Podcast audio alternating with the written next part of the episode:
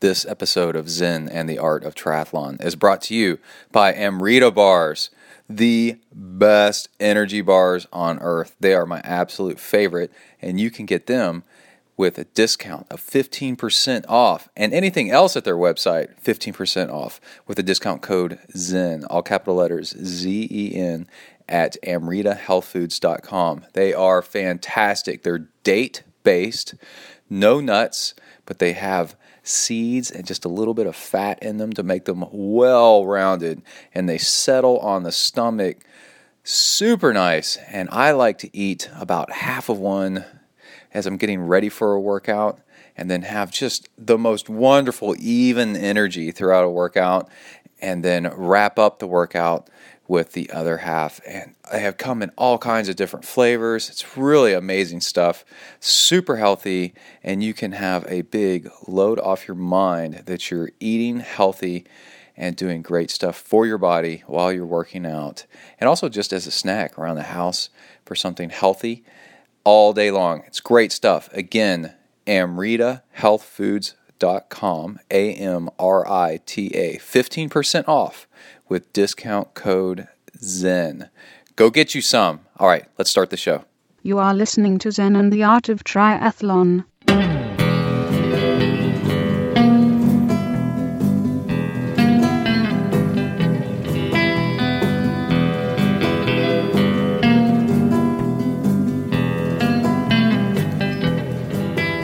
Well, hey there, all you tri freaks and geeks, and welcome to another episode of Zen and the Art of Triathlon. On this episode, we have an interview with pro triathlete Mike Hermanson. I'm very proud to have him on the show. We did a nice Skype call and had a cool conversation that's really laid back, all about what it takes to race pro, what the lifestyle's like the training's like, any tips that he has, and also how he came from a background of an eating disorder, which is really neat, and overcame that using exercise to uh, make himself feel better and then get a grip on, on eating and doing something with himself. It's a really nice story, and I'm honored to have him on the show. And he is one of uh, many athletes that we'll have on from Maverick Multisport. Super excited about that. And then uh, I also take you with me for a little bit of review of some equipment that I uh, have been doing the specialized Remora bento box, and then uh, the specialized Trivent Expert cycling shoes, triathlon shoes, really, more than anything. And also take you with me to uh, two, that's Dose, kids triathlons that Kai is in, and you get to hear some audio of racing out there and us cheering for him. And Kai got fourth and fifth in his age group at the two different races. One was dumping rain. Uh, both of them were here in Texas, one in Austin and one in College Station. It's a lot of fun. Really, really cool stuff. So that's the uh, gist of the episode. But before we get started with the interview, with Mike Hermanson, we ought to go ahead and get started with a little bit of triathlon news. Here we go.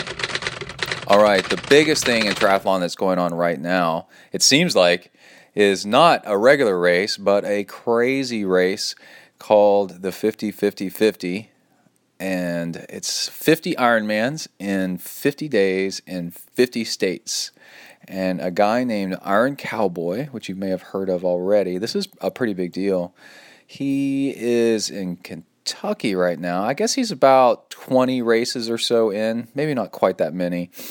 20 states in, and he's trying to do 50 Ironmans in the 50 states, one in each state, in 50 days. And the hardest part is actually going from Hawaii to Alaska and then to the next state, which I guess was uh, Washington. If it, basically, you have no sleep between races because you're traveling. And he's trying to sleep in the back of an RV as he moves from state to state. And you can go to Facebook and just uh, search Facebook for Iron Cowboy. And you will come up with pretty much where he's at, where he's been, and uh, if you search around long enough, you'll find out the agenda and where everything's going. Um, it's a little difficult, I would say, to kind of get a plan of what's going on because the situation is so fluid as he's uh, moving along. and there's you know it's all like volunteer and and uh, you, uh, supported by friends and family and people joining in to help get it done just to see if he can do it and it's absolutely amazing uh, the the support that's pouring in because uh, you can run part of the run with them if you want. You can do lots of it with them. At the end, the last 5K of every day of the run, um, they have an official ish kind of 5K where lots of people join in, and he's got his family with him. It's uh, five kids. It's like an advent- the adventure of a lifetime, and it's really really cool. I encourage you to go check it out. If he happens to be in your area when he is uh, doing his race day, then uh, see if you can join in. People that have joined in say it's very, very inspirational, and he is definitely the real deal as far as the feeling you get of doing something that is just absolutely amazing and moving. And unfortunately, a couple of days he had to do the races um, indoors, which is both uh, easier and harder. So I guess it kind of evens out. Imagine I, I saw somebody comment, well, you know, biking 112 miles inside is is uh, on a trainer is not like biking outside. And I just asked back, have you ever ridden 112 miles on a trainer? Because if you haven't, then you don't know. it's tough. I've ridden five hours on a trainer before, and I about wanted to kill myself. It is absolutely horrible. And uh, but I did it, and uh, to think of doing that, um, oh my gosh, it's just absolutely amazing. So go check them out again, Iron Cowboy. And also, we have another bout of insanity going on. My buddy Jamie Patrick, who I swam across Lake Tahoe with once in the water, and then another time he and I crewed uh, Morgan, my buddy Morgan Christensen, while Morgan swam across Lake Tahoe the next summer. Um, I was on the boat getting busy, getting seasick, and being pretty much worthless half the time. Uh, and I swam some with with uh, Morgan too. Um, Jamie Patrick, also known as Ultra Swimmer uh, on Twitter, is swimming 78 miles nonstop along the western coastline of some of the Bermuda Islands. Apparently, this might be the longest documented observed swim, and you can go find out more at uh, thelongswim.com. And um, you would say, well, what about Diane Nyad? And I think there was um, below all the all the um, hubbub an amazing uh, swim that she did from Cuba to Florida, which was 90 miles. There was a little bit of undercurrent, get it, of uh, you know, like maybe there wasn't an official observer on board, so who know who knows how much she stuck to the rules. So at this swim, uh, um, they're going to do an official observer just to make sure and uh, he's doing it. Um,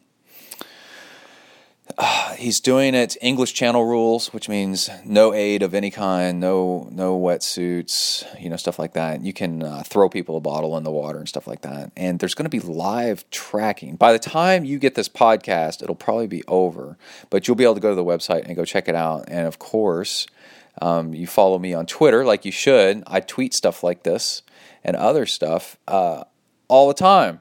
So it's just a, a big shout out to Jamie Patrick, hoping by the time you get this podcast that he made it okay and is not uh, shark food, which is a very real uh, possibility. And I hope he stays safe. He's a lot of fun and very vo- motivated and very intense about his swimming. And when he's not swimming, he's a blast. So, uh, best of luck to him. And then uh, last in uh, weird and wacky triathlon news is uh, WTC, which is the company that owns Ironman, the Ironman brand, found ta da three more female Kona slots out of thin air. There they are. But they're not for the professional women. What? They're for the women for of the Tri board, uh, women for Tri board. Ah, women for Tri board members which is like this really weird um, twist of events. You're like, what in the world is going on? Because Tri Equal is the common uh, women's proponent group for uh, more uh, equal slots for female pros at Kona, the World Championships for Hawaii. And then WTC Ironman decided to appoint their own board of uh, consulting women, professional women, to uh, to advise on how to get more women in triathlon for some reason instead of just giving the women the equal slots. And then uh, somehow they got themselves. they found three more slots, but for themselves and not for the pro women. That the whole point of the uh, issue was brought up in the first place. Uh, I'm as confused as you are. I may have some of these details wrong, but I think they're right. So go to Twitter, go to slowtwitch.com, see if you can find out what you uh, want to know. Tweet. Uh, it's either CEO Ironman or Ironman CEO uh, on Twitter and ask him what is up with that. It's very odd and interesting. All right, leave me out of it. I just report the news. I'm not a female pro, so I don't know all the details. ask Hillary Biscay. She is my favorite go to on uh, pro women's uh, issues on this stuff. And, oh, um, uh, well, there's a lot of people that I know of that uh, you should go check it out. Anyway, let's uh, let's go ahead and get started with our interview with uh, Mike Hermanson. Yeah, I keep when I was a kid, not that long ago actually. My dad worked on, worked on the Hermann Hospital. My dad's an engineer, and I keep wanting to say Herman, and I know it's more than that, so I say Herman's son, and then I got to go back and figure out the first name. This is all in spite of having a really nice long talk with him. I was really inspired by him, and uh, I have a similar issue as Mike, where I uh, if I don't exercise enough, I get depressed. And I've had people tell me before, hey, you know, you exercise uh, too much. And actually, it's my way to work off uh, extra energy. And it soothes me. And I know lots of people like this um, that have turned their lives around through exercise. And it, it's a real honor to have somebody on the show to, to uh, take it uh, to the level that he has and actually be a professional athlete with it and then uh, over time find balance and find himself it's really really cool. And again i'd like to thank maverick multisport for putting us in touch. And we have somebody else from maverick multisport lined up a person that you might know of called leslie which I'm really honored to have her on the show soon as well. All right well, let's go ahead and get started with mike hermanson. Here we go Welcome to the next level.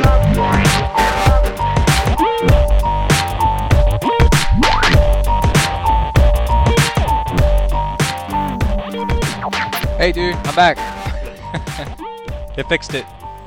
Awesome. Are you there? Okay. Yeah. yeah. Can you hear? Me? Yeah, I don't have a um, microphone or anything like that. Is that gonna be a problem? No, I can hear you just fine. Okay. Um, like people expect more out of me than they do the person I'm interviewing. well,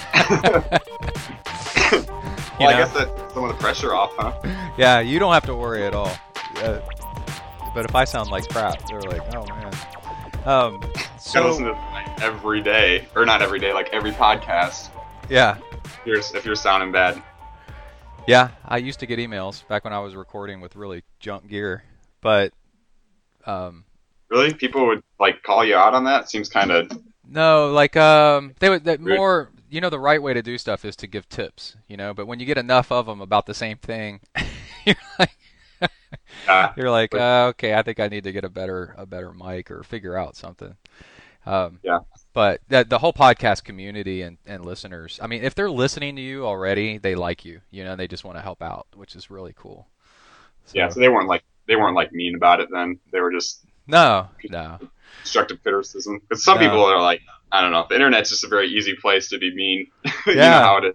Yeah, and uh, uh, on the rarest of occasion, probably over ten years, like one or two times, I've had to say, "How about you? How about I refund you back the money I you paid me for this show?" Yeah. and then you don't ever hear back from them. So yeah, I wanted to um, to get you on the show because I've been interviewing some people from Maverick Multisport, which is super cool. Your team manager, there you are on video. How's it going? Oh, oh you went so, away. So okay.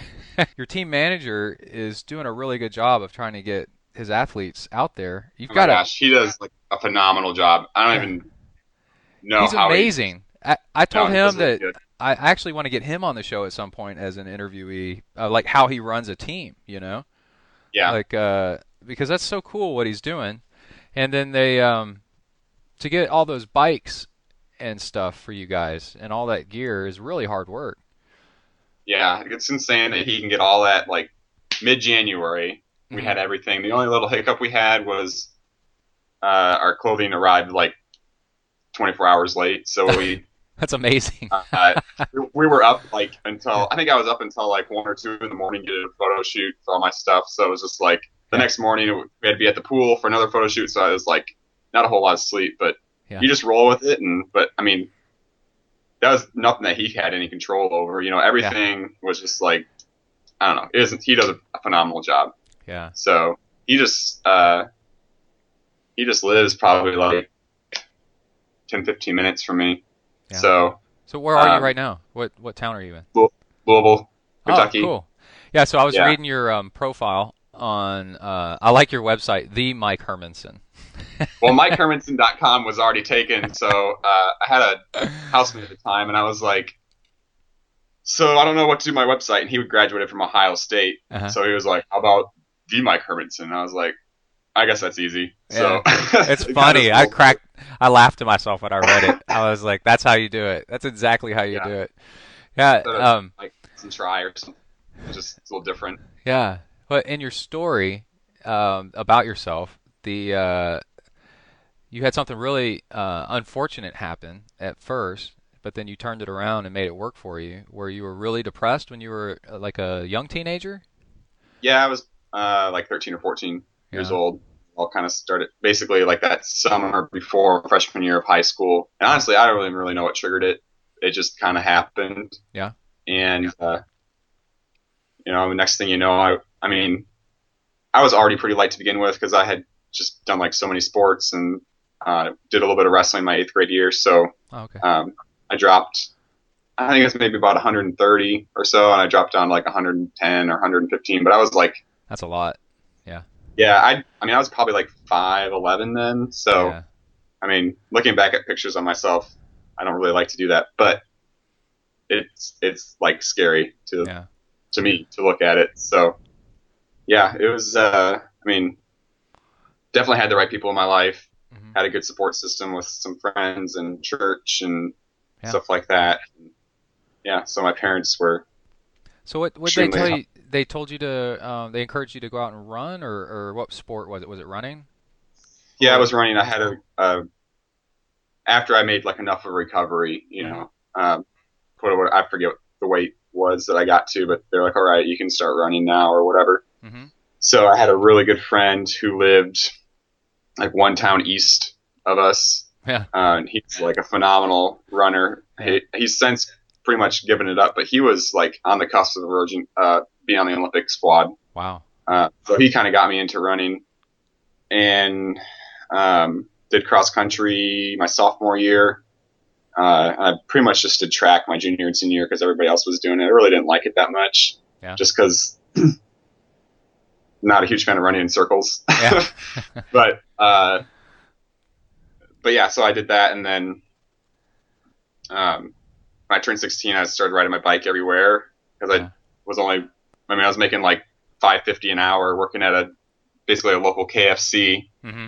and um, started swimming my junior year and just put all three of them together. And so it's a kind of a slow progression into it, but I didn't really know anyone that had done a triathlon before. I was just kind of like, uh, I think there's this thing called triathlon. Yeah. Maybe I'll, I don't even, I don't even know how I heard about it. It was just like, I'm just gonna do one. Yeah. So Yeah. When I first found out about them, I was like, no way. And then I found I figured out I'd already been doing them on my own. yeah, I was I was uh, surfing. I lived in San Diego, and I was surfing in the morning, mountain biking at lunch, and in the afternoon, and then on a rare occasion running in the evening with my wife. And I was like, oh, I'm already, I'm already doing it, you know. And so I got into it like that. tough. Surfing's I mean- really really hard. Yeah. If you want to call it surfing, Yeah. I've at least attempted it. Yeah. I rode in like one wave, so I guess I can say I surfed. But Yeah. yeah, it like it takes so much energy out of you. It's insane. Like I remember like the first time I did, I tried it for like an hour, and I was just lying on the couch like the rest of the day. Yeah. So I love tired. that feeling though. Like it wears you out. And I actually I love nature and being outside so much and the beach that I didn't Yeah. even I mean I kind of cared if I caught some waves, you know, but like one or two waves even even though I've been out there an hour, it's just like one or two Yeah. waves just to validate that was actually surfing, you know, like catching Yeah. a wave. But the rest of the time I'm just paddling around and, and San Diego's got some dolphins and some stingrays and some crazy crap out there. So it's kind of fun, just kind of paddling around.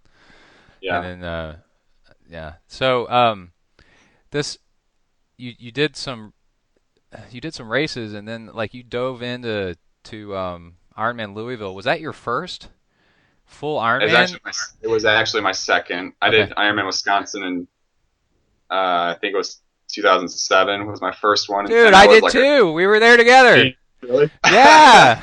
Uh, you probably Was that your beat me first? by a lot. uh, probably didn't actually. I finished right around 11 hours. Um, it didn't really go very well for me. I did 12 I did almost 13 hours but it was my first one and I was a, a bit overweight and I was just dying I, I was trying to beat a friend and I beat my friend by like 1 minute or 9 there you minutes yeah A win a win, right? yeah I put on my Twitter handle you know that your location you know where they say you put your hometown I put 9 minutes ahead of the, that other guy Funny. yeah Did you? Did he have a Twitter too, or so you could like? No, dude, he was a one and doneer. Like he was like, "Uh, that's it. Like um, he Yeah. tried to keep doing it, but then his wife got pregnant, and they were doing um, fertility drugs, so she got pregnant with triplets. And Oh he's well, shoot. all yeah, and he was like, "Well, I guess my racing's over." And I'm like, "Yep." I didn't give him any pressure over it at all. I'm like, "Dude, you need to take Well, care of that." if they're gonna go for three kids, it's probably almost better to have them all at the same time, so you get all the doctor's visits done. It's like all consolidated. You don't have to do it three times. Go to Costco, get everything in bulk. Yeah. Well, Yeah, cool. So you did Wisconsin, right? So you did like you said, like about 11 hours. Yeah, uh, yeah, it was about 11 hours. Yeah, and then what was? Why do you say that wasn't great? Like, uh, did you what part did you struggle with? Well, to make it uh, as short as possible without going into a ton of detail, I overheated in the swim. I had like a, it was like whatever the wetsuit cutoff was. I think it was like 78 then or something like that. Yeah. It was like 77.8. Yeah, it was kind of like warm. that. I remember So that was- one. Yeah. it was so I had just bought a full sleeve wetsuit and I was like, oh, you know, everyone else is doing it. I'll buy a full sleeve, put it on, and I was a pretty good swimmer. I was better. I feel like I was a better swimmer back then because I had was like fresh out of high school and I swam basically year round for two years. Yeah. Um, so I had one of the better swims. I got out and there's that double helix going up to the top of the Mhm. Yeah. garage where transition is. And after the wetsuit stripper took off my wetsuit, I remember like running towards the, the double helix, and all of a sudden my vision just went like it like completely disappeared. I couldn't see hardly anything. I was leaned against the concrete pillar in the center and just kind of like Oh yeah. stumbling stairs. Uh, and then I got to the top, and my legs seized up. I spent like 25 minutes in, in T1, just like Wow, down. that's a long Yeah. time. That's the longest T1 I've heard of. Yeah. I've got some pretty well- embar- I've got some embarrassing T1, so it's okay. But that's a long time, dude. well, I didn't. I Yeah. didn't. Yeah, I did a really long time. I didn't go Yeah. to uh, the awards banquet the next day because I had to get back to co- uh, get back to college like as Uh-huh. soon as possible. Yeah. Um, but I remember like at pretty much all the award ceremonies I've been to, they always do like a joke for the longest transitions. Uh-huh. And be like, oh my gosh, someone had like a 35 minute T2. Like, what were you doing there? And so I kind of wonder if I had like won that award, Yeah. if you want to call it like that. But I just wasn't there to be called out for it. But yeah, so Yeah. then my, like I said, my legs seized up, and I couldn't even do a full pedal stroke on the bike. Mhm. So I got on the bike and I was like pumping with my my left leg until that was loose enough where I could make a full pedal stroke, and then I got my leg, right leg clipped in and was pumping up and down Uh-huh. to like make a full pedal stroke. Uh, so yeah, I mean, made it to the finish line. It wasn't pretty. Yeah. I was like so ignorant about nutrition and stuff like that. I'm pretty sure I started burning uh, burning protein because I smelled like ammonia after the race. Oh, Yeah, I smelled like a horse barn. It was really it was disgusting. that's interesting. Yeah, so I was just like totally depleted and Yeah. it was bad. I've gotten But- worse with my nutrition since then. Like uh, that one, that one I did, and I, you know, I, I you kind of get kind of bonky and kind of sick to your stomach towards the end, but um, I still was able to, you know, run walk like as fast as I could to the end, and uh, and that. But I remember when I finished after that race, uh, I remember how many like I ate like two or three bags of Dorito chips for the salt. Oh, I know. They, Yeah. When I remember crossing the finish line, they're like, "There's Gatorade over there, and there's power bars over there." I'm like, "No, that's the last thing I want." Chicken I was broth, like, "Give me like, Salt. Yeah. yeah. give me something really bad and Yeah. salty." That's That- what I want. But what I like about Ironmans is like um, I was just talking with a, a friend that he did he, he was kind of mad that his sprint triathlon didn't go very well, and I'm like, dude, sprints are he had he had trouble on the swim. Not he's a great swimmer, but he had just an issue, and uh, I was like, sprint triathlons, you know, anything gets messed up, it majorly impacts your time, and like Ironmans, Oh, yeah. Ironmans, you can be like I, I said, uh, people will have like two flat tires and still win the entire Ironman. And then uh, like uh, there was one I forgot who it was. Meredith Kessler? No, I forgot. Down in Australia, like just recently, like she stopped and put. I guess maybe it was a half. I don't remember what distance it was. But anyway, stopped and she was in the lead and she stopped and put lube on her feet and then put her shoes back on and they kept on running and still ran, still won. Really, I didn't hear that story, but Yeah. I believe it. they were on the cameras are all on it. It was live coverage. They're like, "What is she doing? Oh my God, she's out!" And they're like, "No, she was just putting lube on her feet because she was getting blisters." And then Yeah. took off again. Yeah, she's like, "Next time I I'm gonna wear try to socks." take very long, probably about 30 seconds. 45 Yeah, but seconds. like, but yeah, people think that that. But I mean, my point is, is yeah, you can have crazy stuff happen on an iron uh, on the longer races, and and still be able to recover. it's more it. about it's more about how you how you handle the things that go wrong than than yeah, things going wrong because right. you're gonna stuff's gonna go wrong. The race is so long, lots of stuff's gonna go not the way you planned at least. yeah, everyone's gonna have something go wrong. It's just Yeah. how drastic it is and how you handle it. So then you turned around uh, uh, pretty soon after that, and then uh, how much later did you get first in your age group at Louisville? I think it was in 2008.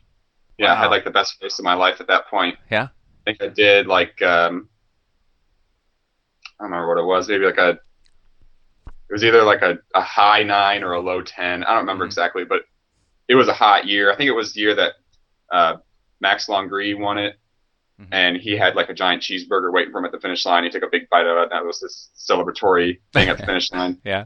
Uh, but yeah, so my goal for that, well, my goal for Wisconsin too was to qualify for Kona. That was kind of like Uh-huh. my dream. Uh, And you- so it was like Going well, into it, you felt like you could you could uh, do it, like you knew from your numbers or and your training and stuff. I didn't really know. I was Uh-huh. training by heart rate and was like just doing Oh, what it I worked. right. I didn't. Yeah. I didn't have a coach. I just was doing like a bunch of group rides and solo rides and swimming by myself, all sorts of stuff. So Kind you're of, saying uh, train by yourself and don't have a coach, and you'll win your age group. It might work for you. I might put a few people out of business if I endorse that, but yeah.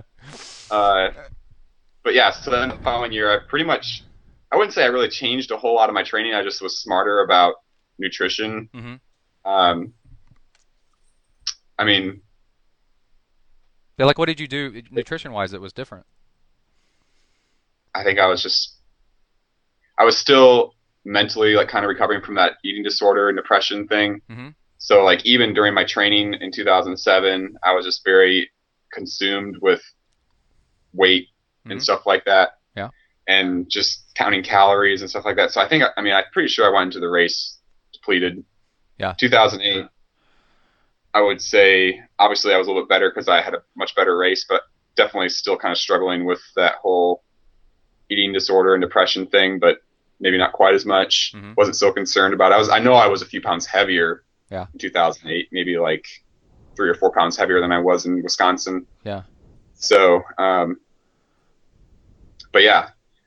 Um, so then, funny story. When I ended up qualifying, I was I was my senior year of college, and I remember like swiping my credit card and thinking like, okay, it's, or I swiped my credit card, and then this guy that happened to qualify as well, and my parents were down there racing, and they were just randomly next to his wife on Uh-huh. race day, and they got to know each other. So we were just talking in the line, and afterwards when we paid for it, and he was like, "Well, you better get ready. It's gonna be here before you know it." And I looked at him, and I was like, "It's like 13 months away, or whatever, 14 months away." And he was like, "No, no, you're going this year." And I was like, and I looked at my paper, and it said October, whatever date it was, 2008, and I was like, "Oh." So did you Okay. accidentally hit that, or that that was mandatory that you go? Uh, yeah. So up until like August 31st, you qualify for the same calendar year for Kona. Oh, and when was the race? like, August, middle of August. uh, end of August. Like it was the it was Labor Day weekend, so it was Uh-huh. pretty much the last weekend in August. sucks. And yeah, Yeah. so I had I had moved down to college. I lived off campus that year. Got there a couple weeks before the race, or maybe a week before the race. Went down and did the race, and then started started school on Tuesday because Labor Day was Monday. Um, I think they ought to do. yeah. I think they ought to do like if it's f- like like up to like four months away, they give you a choice. You know what I mean? Like this year or next Would- year.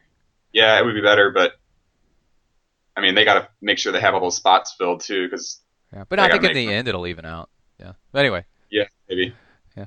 But so yeah, so my, my mom and dad were like, "Are you gonna be able to get off of school?" And I was like, "We'll make it happen. Like my professors will understand because I was taking a pretty light load. I had brought in like 20 or 24 credits into college my freshman year from Mhm. like dual enrolling in high school and then a community college. Yeah. So I had a pretty easy senior year. My last semester, I had like a four day weekend every weekend and only classes on Tuesdays and Thursdays, and I had like eight credits. It was a joke, but so even my even my uh, my fall semester, I think I had like 13 credits instead of doing like or 12 credits instead of doing like 15 or 16 like I had before. So it was definitely manageable. I had to bring some work with me to Hawaii and do some schoolwork out there, but my professors just my professors were understanding. Yeah, You're in Hawaii doing schoolwork. You got to do what you got to do. yeah, you got to do what you got to do.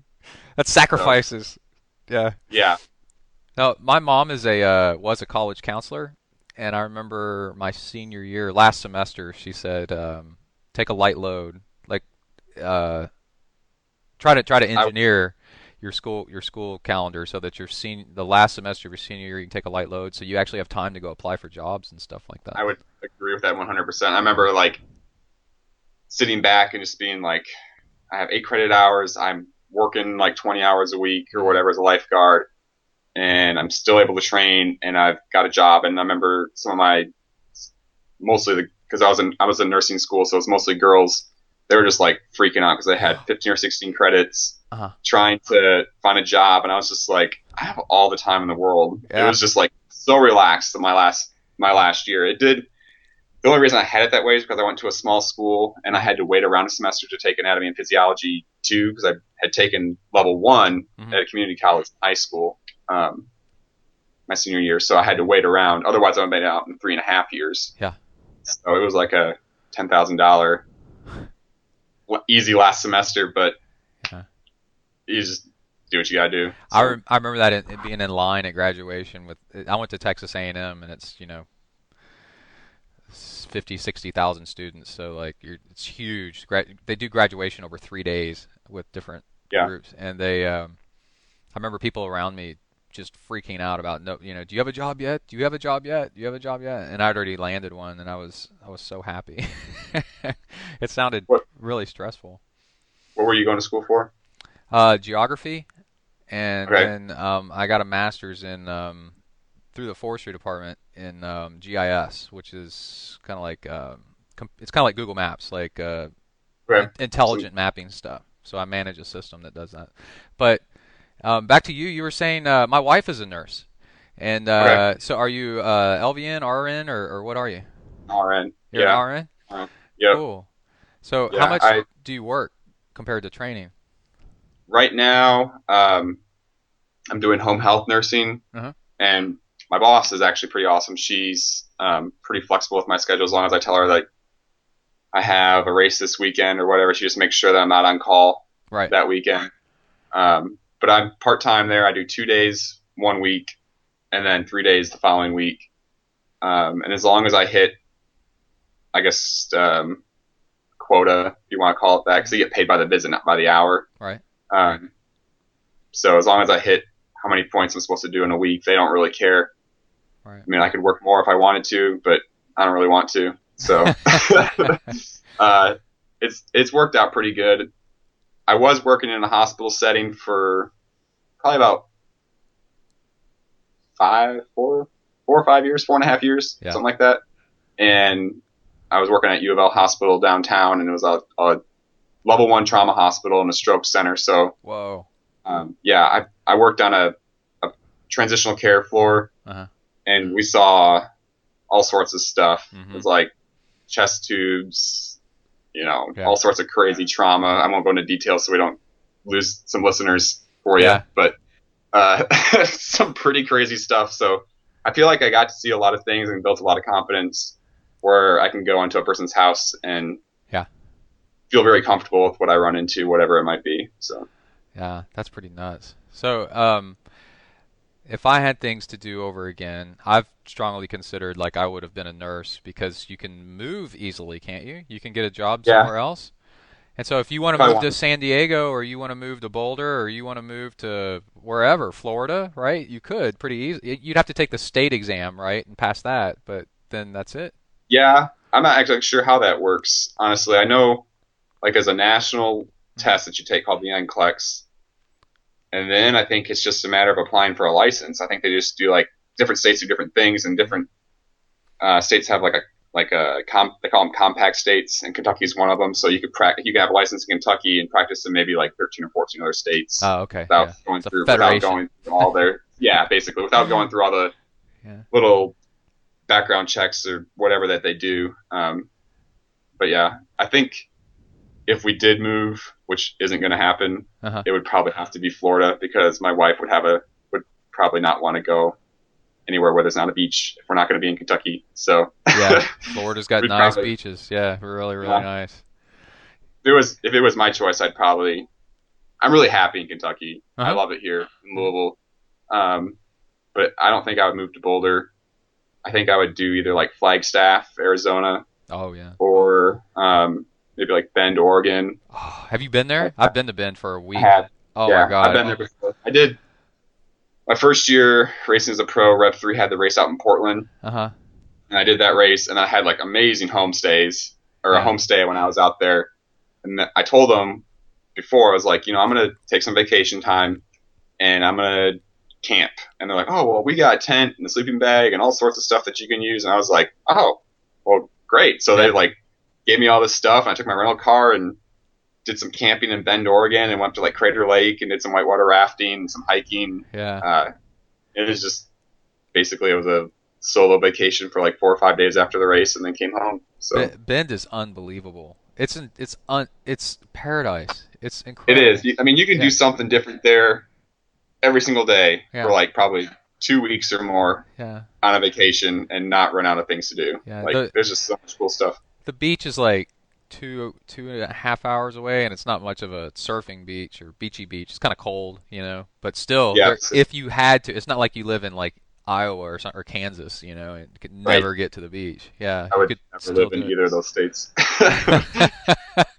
well, you could move to Texas, and when you get your nursing license here, they give you a gun. You know, you just shoot at oil Oh. wells and horses and stuff. wow. Part of I'd the learn how test. to shoot one first. I'd have to learn how to shoot one first. People here are a little over enthusiastic about their guns. It's pretty crazy. well, So it is. It is Texas. it's Texas. You never know, man. Somebody might attack. We have to be armed at Yeah. all times. Uh, the Close to Mexico, right? So- oh yeah, they might they might attack. the the The Mexican Air Force is always threatening, and Navy is always threatening. You know, come invade. So we got to be ready. The uh, so uh, the you could tell like yeah, I'm not a big fan of all that. But the um, the uh, let's talk about your training and, and racing. Um, Some tips for uh, people out there. So, how long have you been a pro for? Uh, this will be my third full season. I turned Uh-huh. pro in 2012. Uh, I, looking back on it, probably a bit prematurely. It just kind of happened. Yeah. I was trying. I was trying to, and I qualified per the USAT standards, Mhm. so I took it. Um, but I definitely think it was a bit premature. But I've gotten better since then, and Yeah. uh, hold my own, I guess, a little bit. But um, so yeah, this is my my third full year racing pro. I would say like I don't know. I I've been doing this for a while, and I talk to a lot of pros and stuff. And there there is that thing where you know like there's a stigma where like a, a crappy pro versus a decent pro and stuff like that. But I think your first year as a Yeah. pro, I mean, you got to learn how to race like a pro in the first It's a different place. style. Yeah, it's a Yeah. different style of racing. It really is. Yeah. Um, I mean, the swim is just like astronomically more important.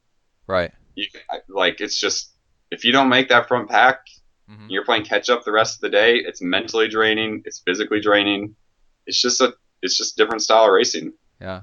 So I did a, a Galveston, which was nice and flat, uh, and I I rode the legal distance behind several people in front of me, and it was dramatically easier.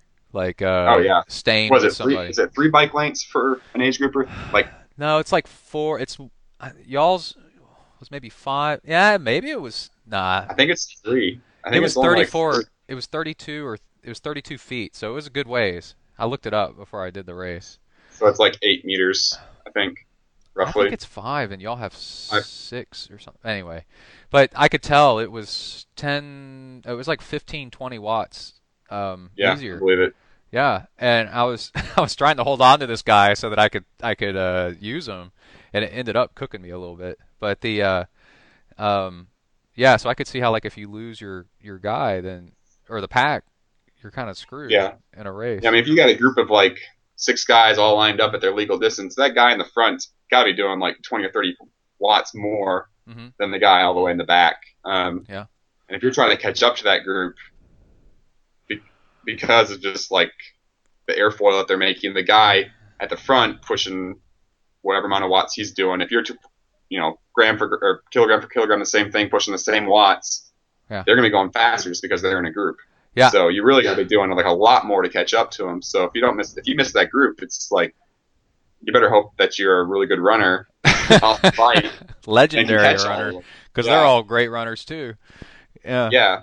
Yeah, and their legs are probably a little more fresh, even though they're going faster because they're just in a group. So, So- Do do you um, how much pressure is there to to uh rotate out?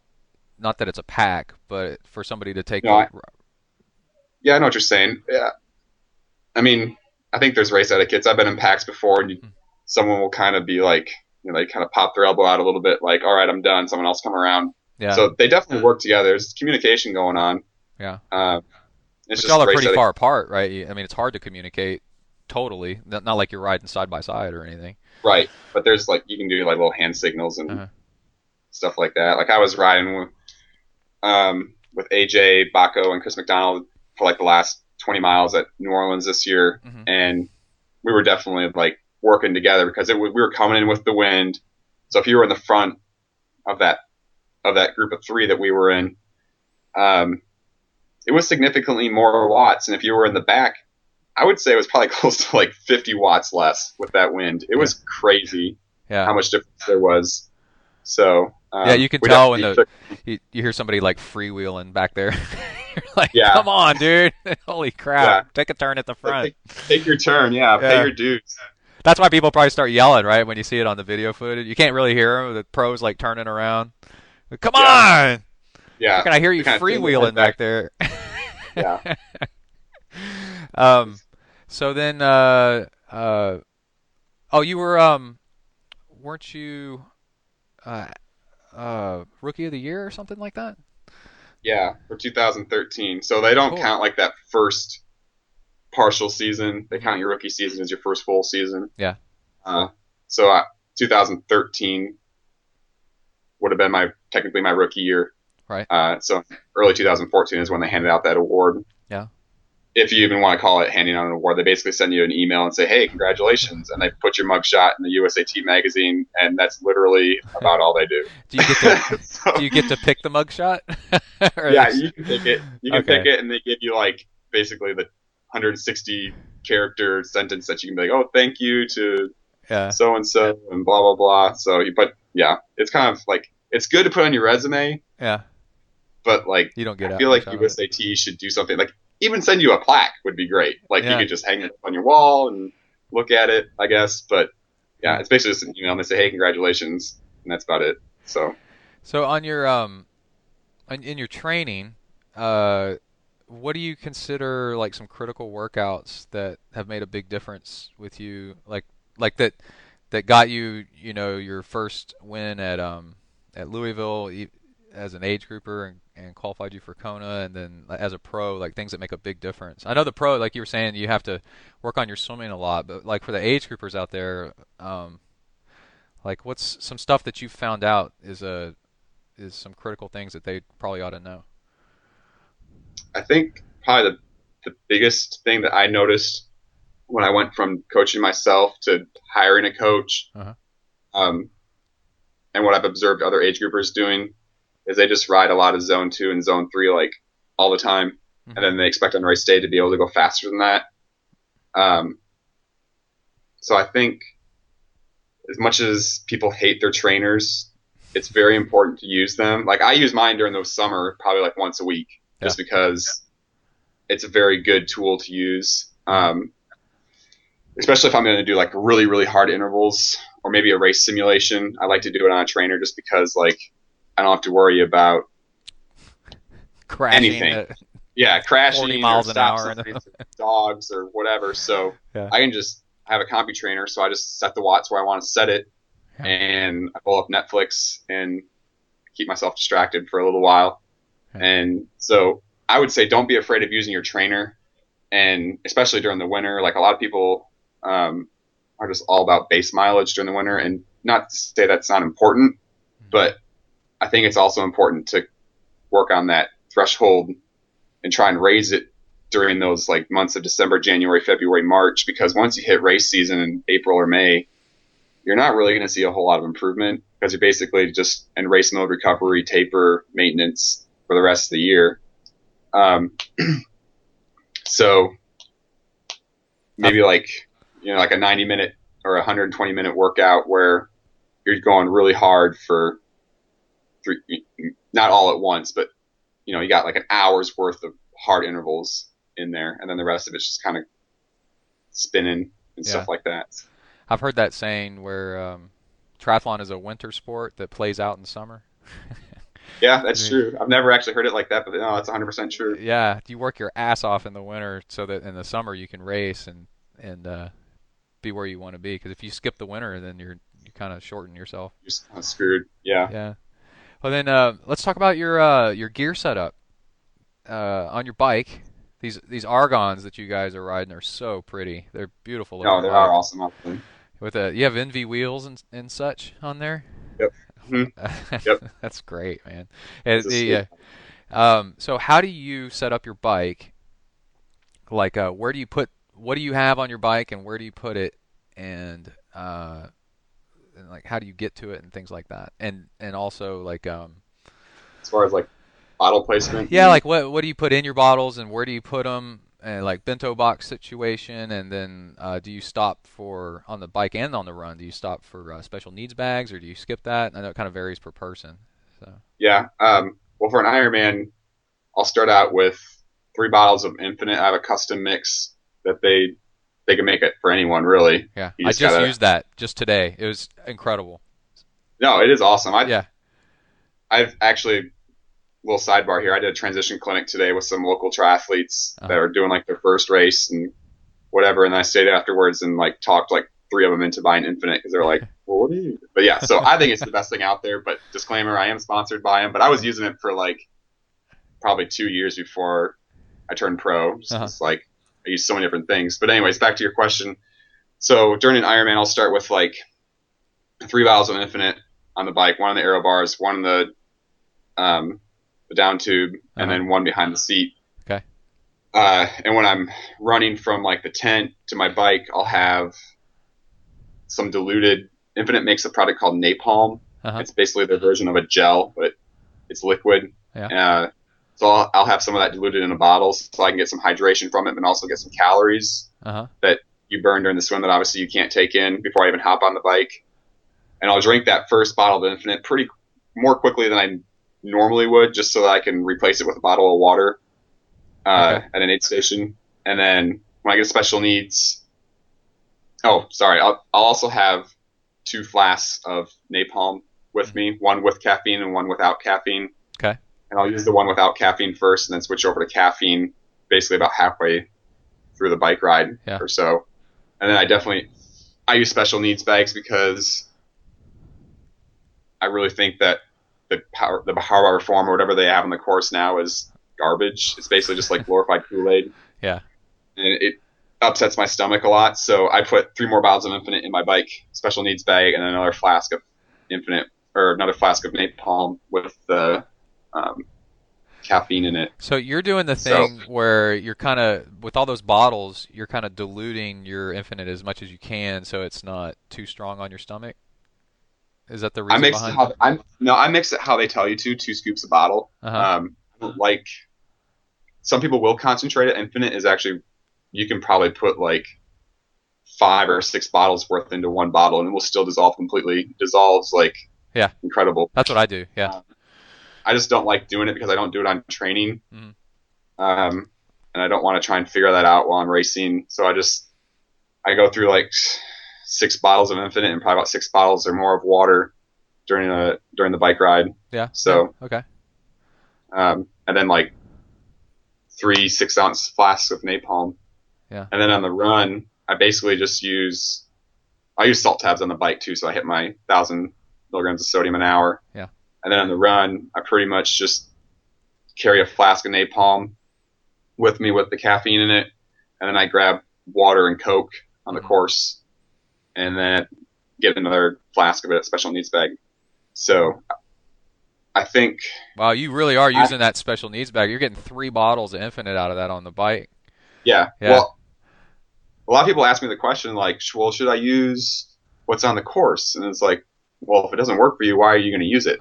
Yeah. You know, it's kind of just like, if it works for you, great. If it doesn't, don't use it just because it's out there. Like you can be totally self-sufficient out there minus basically water Right. and Coke. You want to use Coke and not use anything on the course and your stomach's not going to be happy or not, you know, get distressed and mm-hmm. get GI problems out there. So, um, I get that question all the time about using Ironman Perform just because it's on the course. And it's like, no. It's weird, you know, like when I look at the ingredients of Ironman Perform, it looks okay, but it doesn't work. It, No. You know, it doesn't I think work that I think the silliest thing that a lot of sports drinks do is they add food coloring to it. yeah. It's like, what's the point? Like know. everyone knows food coloring is bad for you, Marketing. so why are you putting it in your drink? Yeah. You know, so Or like Gatorade yeah, and then has like flame retardant in it or something. You're like, why? You know, and they're like, well, it helps Yeah. it settle, and it's like, okay, you don't need that at all. That's uh, crazy. yeah, Yeah, that is crazy. But so, anyways, that's my shameless plug for Infinit. I love it. Like I Oh, yeah, I do. I agree hundred percent, and it's fantastic. Yeah. So, do you on your between you do the between the arms bottle like everybody's doing now? yeah, I uh, Which what kind do you Have- use? I have the profile design. I forget exactly what the model is called, but it's just profile design, the one that um, I don't know how to describe it. It like has a special bottle with a straw on it, and then it has a little bridge that Mhm. closes the bottle cage to keep it from rocketing out.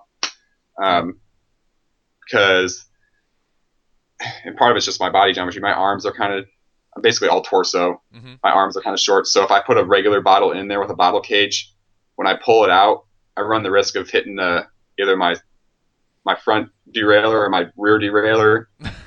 I pull the bottle out, yeah. so that's not good. You know, you're cr- cruising at race pace watts, and then all of a sudden you accidentally shift to your small chainring, and then you end up in a ditch. So Yeah. Yeah. I just use the straw. It's actually I prefer that. I do switched too. to it. Yeah.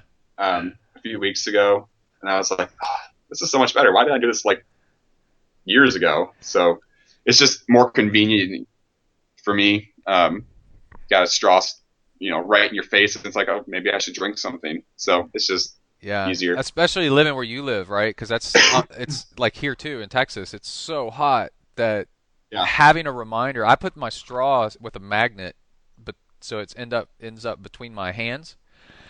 And like I'm constantly accidentally hitting it with my hands, and I'm like, oh, I should drink some water. I should. And when I started doing that, um, I started having much better rides because uh, I was getting hydrated. Because I'd forget, you know, because it is easy to Out forget of until sight, you out of mind. like- yeah, until you get that cotton mouth, and then you're like, oh, well, now it's too late. Yeah, it's too know? late. the the Yeah, um on, on your when you start off the run off the bike, a lot of people uh do different ways to make sure that they run fast enough or don't run too fast or whatever. And I've heard different pros say they do different things. Like um, Jordan Rapp was saying, I think he looks at pace to make sure he's running the speed that he thinks he should, regardless of what his heart rate's doing or or uh, Yeah.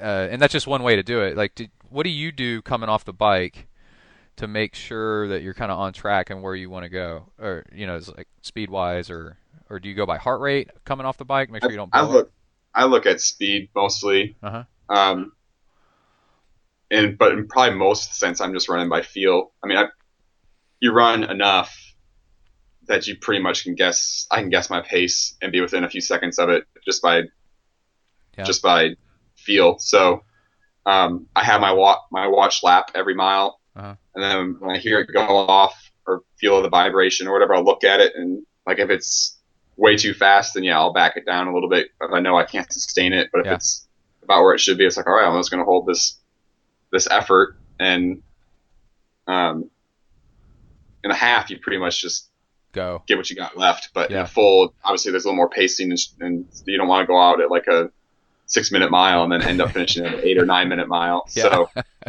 Can only imagine. the, keeping a track on your on your pace in that full is much more, uh, I guess, much more important than a Yeah. than a half. Yeah. So Uh, what what device are you using for uh, like uh, Garmin or Polar or, or what? yeah, I've got a very old Garmin 310 Uh-huh. XT. Yeah. So yeah, I mean, until it breaks, I have no reason to replace it. Yeah, It's those a- work really well. yeah, they do work well. I just it's a little bulky, but I mean, like I said, I'm not just gonna go out and drop what it's like six hundred dollars, something like that, five hundred dollars for the new 920, which is really nice. hmm But it's like I don't really need to spend that money. So yeah. until it breaks, I'll just be happy with it, and it tells me everything that I need to know. So Yeah. Yeah, and, and you go from the 910 to the 920, you got a different set of problems because the 920 software, like I've had problems with it off and on with it not working correctly, and really, yeah, I think it's just because it's kind of a newer piece of hardware software that like stuff's not ironed out. Totally. yeah, could be.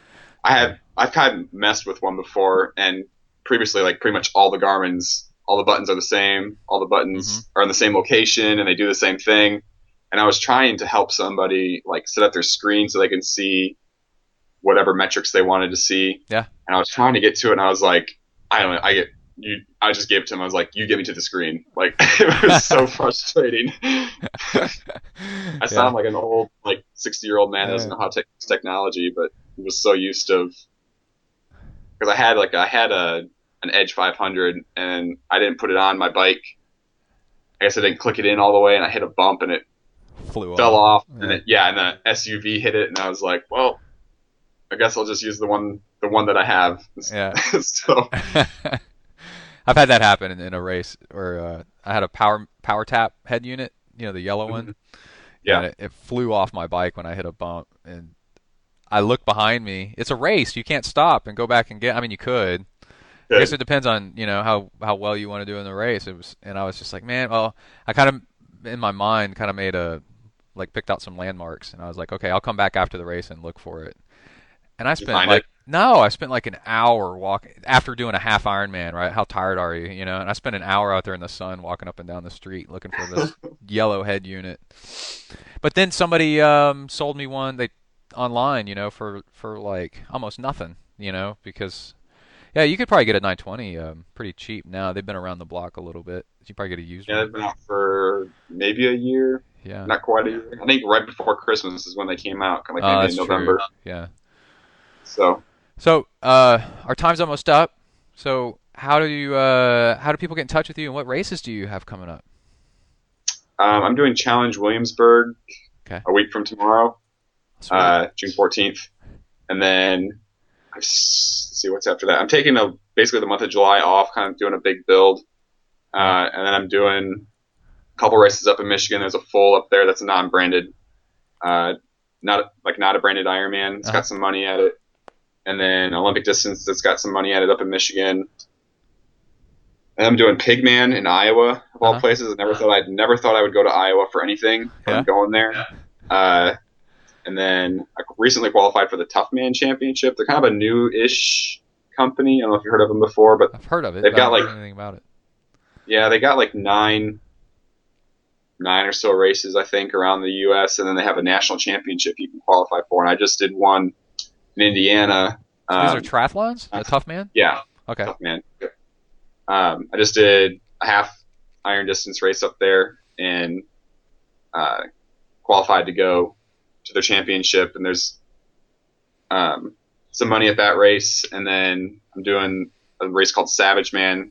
I think it's like the week after actually, and those two races are probably going to be the hardest races I've ever done before because there's like just under 3,500 feet of climbing at the Tough Man Championship in New York on the bike, and then the run like you're running next to a river and you have to go up and over the dam, and it, it- it's Oh. like it's going to be insane. Uh, and then Savage Man apparently they have the steepest the steepest climb Uh-huh. or grade, I guess. It's like a 30 something percent grade. And if you can make it up this little portion of the hill Uh-huh. at the very, it's like a section of the hill at the top of the hill, if you can make it up at 30% grade, they engrave your name on a brick and put it in the road. Oh Uh, and then you- wow. So they have like a ton of premiums there where you've like, you're the fastest ascent for the day, you get X amount of dollars if you're the fastest bike. Oh, that's swim. cool. Yeah, that makes the race really interesting, and Yeah. a lot more people watching because they're um, excited about those little, yeah, Yeah. those little parts. I had planned to do like basically all challenge races after my race in New Orleans this year, and then uh, obviously they made a huge change with their prize purse, and I was just like, well, I didn't really want to spend another four or five hundred dollars, whatever it was, race with Ironman for the rest of the year. Plus, there'd be a lot more traveling expenses because you just can't. There's just less races with money at them now, so you I pretty much have to fly to them. I was like, whatever. So I just found like some nationally recognized as opposed to like internationally recognized races, uh, where there'll still be like some pros at, but where I feel like I could actually get some money instead of placing like at eighth or ninth or whatever, right outside the money and walk home with nothing. yeah, Um, it's so- interesting how that works, and you know, like um, the psychology of athletes, because you want to. You want to be in a, a big race, an Iron, you know, like Ironman brand or something like that, for the glory of Yeah. it, because that's great. But then there's other races that'll you got a much better chance to pay more to get more prize money, but then they're Yeah. just not as recognizable. So people end up doing the one where they're not gonna. It's kind of like an abusive relationship. you know. Yeah. If- Yeah, I actually like. I talked with the the CEO of Tough Man, and they've actually got some pretty cool things they're going to try and do in the future. They're supposed to. He told me they're going to be adding some races. I think he said like eight or nine more races next year, and some of them will be international. Yeah. And they're still going to keep, and so they can still like qualify for their national championship. So, I think, I think they're smart in having something bigger that you can qualify for. Where challenge, it's like you do their race, and that's it. yeah, Like there's nothing there I think- afterwards. like I, I agree. I think that's their biggest mistake is that there's not a, a championship. yeah, that if I was if I was to set up a whole race series like like these guys, I would definitely make a championship. I would do regionals, you know, and work your way up because that's exciting. yeah. Yeah. people will come out. I mean, obviously not everyone for Ironman is trying to qualify for wherever 70.3 Worlds is going to be, Mhm. you know, in the whatever year it is. And then Kona, like not everyone's going to try and go there, but like, let's say you're trying to qualify, but then Mhm. you're like, hey, five of my friends come with me. Well, all of a sudden, because you're trying to qualify and make it to Worlds, you've marketed for Ironman to bring five other people with you. But it's so if challenge of the same thing or whatever, then I feel like people like you or I would be like, hey, like I'm going, I'm trying to qualify, but maybe some of my friends should come with too. And if you multiply that without all the age groupers, Yeah. you know, everyone's got a sphere of influence and they can draw some of their friends to these races. Uh, so I really think that's what challenge needs to do. Um, instead of just making it like, Like like Roth is like the de facto championship, but Uh, yeah, it isn't. If you win Roth, you aren't the cha- you aren't the challenge world champion. right. You're and just they had this Roth thing, champion. yeah, they had this thing where it's like, well, whoever embodies the challenge spirit is gonna get a free entry, and it's like, well, what exactly does that mean? Yeah. You know, it's like That's so vague. I'm gonna, if I'm gonna sing their praises on Twitter and Facebook, and like, is that what it means? I don't. I mean, I don't know. Yeah. So I, I think, I mean, that's really what, and personally, that's what if I was the head of of challenge, that's what I would do. If you want to grow your race and full age groupers and stuff like that, and pros even too, because that's, I mean, that's why they said they cut the prize purses from the pro race with the Challenge America is because they said there wasn't enough pros committing until last minute to be able to use them for marketing. Well, people would sign up if they knew they had a chance to qualify for a regional championship or a Yeah. world championship. So Yeah, it's true. Totally true. Um, all right. Well, I guess I guess we need to wrap it up, man. It's been Yeah. great talking to you. Good talking to you too. Yeah. Um, how many people are on uh, the multi-math team? We got six pros and Oh, there's an age group component now. there is an age group. No, there is an age group team now. I'm trying to remember how much there are. How many there are? I think there's uh five, maybe. Don't quote me on that, but I about five. Um, so it's good. Like it's it's cool. I've gotten to meet uh, a guy named Andrew who lives in Texas. Mhm. Saw him at New Orleans. Uh, and then there's a handful of them that live like on the the East Coast. I think most of them are in like Virginia. And actually, one of the guys, he's in uh, Omaha, Nebraska. I'm actually coaching him. Right. So he's so yeah. I think there's like four or five Yeah. on the team. So Yeah, I saw on your page the uh, the I was gonna say be Mike Herman's. I was about to say the real Mike Hermanson. The uh, that'd be funny. The um that uh yeah you do coaching too. So uh, are you taking new people? Can you Yeah, I got- few, yeah, I got room for a few people, but it is June, so Yeah. I mean, most likely everyone's got their coach for the year. But I found that uh, not to be true at all. Like I I coach too, and I'll pick up people year round. You just you never know what people are signing up for. You know they're gonna do a a race in the spring and they want to start now, for example. that's Yeah. true. But yeah, I've had I've kind of changed a little bit of what I've done. Last year I had 15 clients, and that was way too many. Yeah, that's a lot. Uh, yeah, and so I was like, I know that I could do a better job if I scaled back a little bit. So I went down to 10 this year, um, and some people decided to just have a short season and have dropped off. Mhm. But um, I've changed a lot of like how I my coaching style, I guess, compared to last year. Just kind of like learning what works good for people instead of using heart rate. Pretty much everyone that I have has a power meter, which is helpful. oh, that's great. Yeah. Instead of using heart rate on the on the run for their zones, I use pace, and I've gotten a ton better results with that than using heart rate. Um, so I had, I think I've had six athletes do eight different races so far this year. Yeah. and every single one of them has been a PR, and some of them some of them have been in the sport for a while. Some of them I had last year.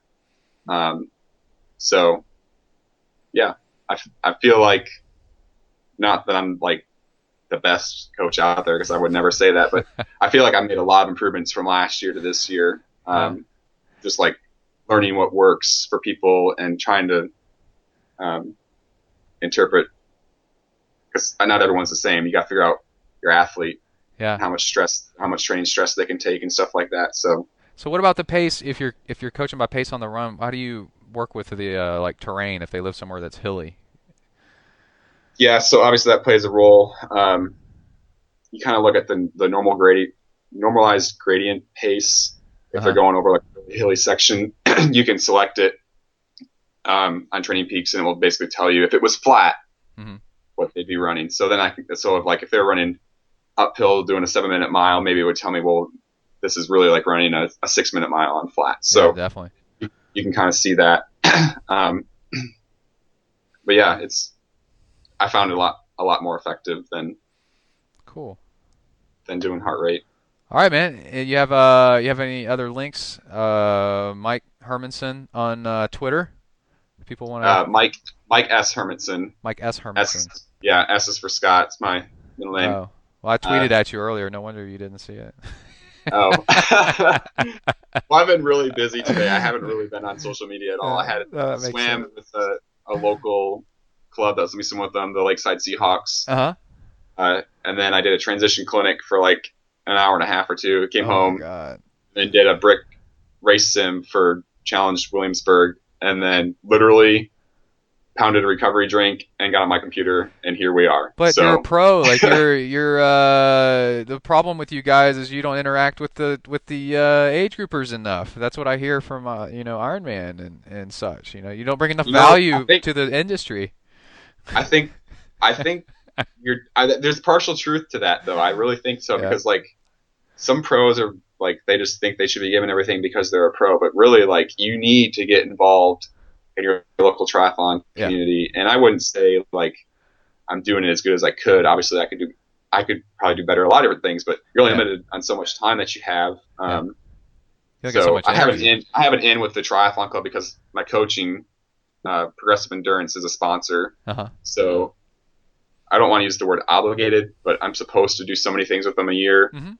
Yeah. Uh, and and it, it, I forget sometimes like that I was once a beginner too. Yeah. And I have all the same questions that everybody else has when they come in, and it's like these people like really appreciate it. You know, they Oh, totally. they trust they trust someone who's been in the sport, racing at a high level. With you, I mean, you could tell them that drinking eggs, liquid egg in their water bottle during a race would be the best thing for them, and they'd believe you because like they would. But so Yeah. there's obviously a huge influence. But they that at least try it. I mean, Yeah. it's- It's- Yeah, yeah, they would at least try it, and then after they threw up like five times, they would be like, "This guy lied to me." Jerk. You're like, I was Uh, kidding.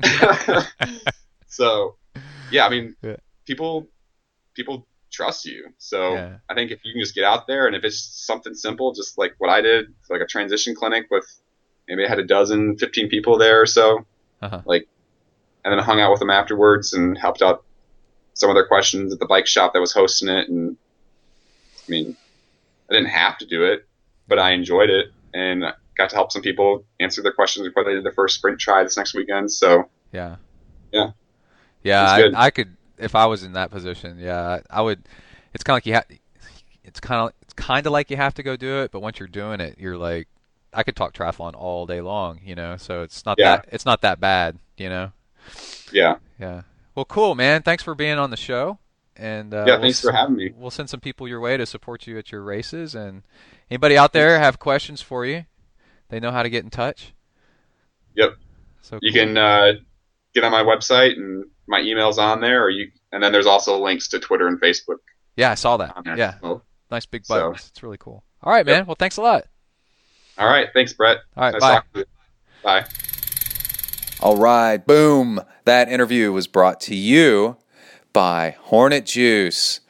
If you like Zen and of Triathlon, then you would love Hermit Herman Juice. Oh no, that's that's the wrong product. Hornet Juice. anyway, uh, I've been doing tons of work on getting more fat efficient and cutting out the crap in my um, in my training, the the sugary stuff in my fuel, and I'm seeing huge benefits. I just had a blood test done, and we're going to talk about this in a future episode. But I was borderline. Um, I don't know if you call it pre-diabetic or something like that. It's a it's a phase uh, where you're starting to get metab- uh, metabolic syndrome, which can eventually lead into uh, diabetes on down the road.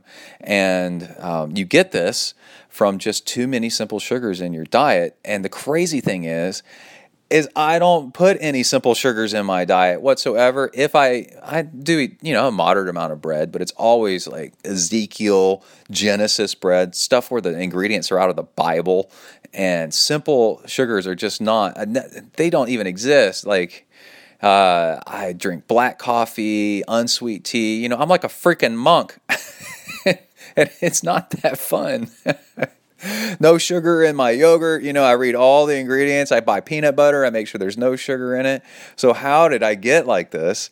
And that is probably most likely from just crap sugar in my training fuel over what, like 12, 15 years of uh, well, let's say 13 years of doing triathlon, and then slowly adding more and more sugary crap in there, and I'm pulling it out of my workouts, and I'm doing two hours plus two hours and 15 minutes with hardly anything on my runs. Don't need it.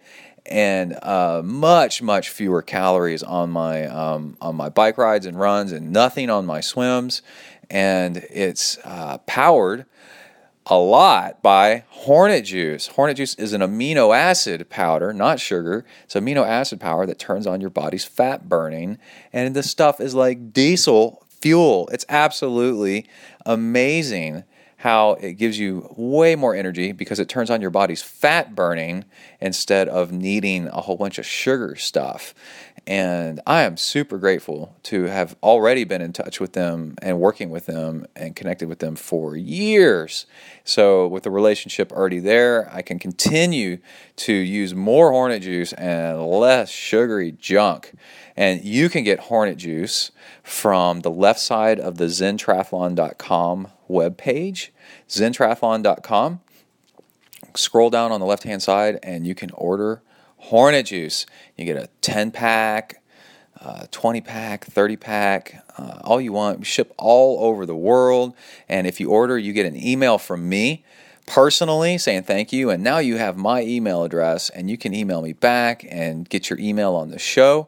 Um, the package itself comes from New Zealand, so you get some cool postage from far away New Zealand, land of Lord of the Rings. It's really, really neat. I love getting stuff from there. And it's actually just all around a really great way for you to get something for you and also to help the show that you love to listen to. And so, all around, it's great. I feel very honestly and truthfully that this is great stuff that can help you out. All the emails I get back are just people blown away by how well it works and how happy they are. So, give it a try. Again, Hornet Juice on the left hand side of zentriathlon.com. I'd be honored to send you some. Just make an order and let's go to town with it.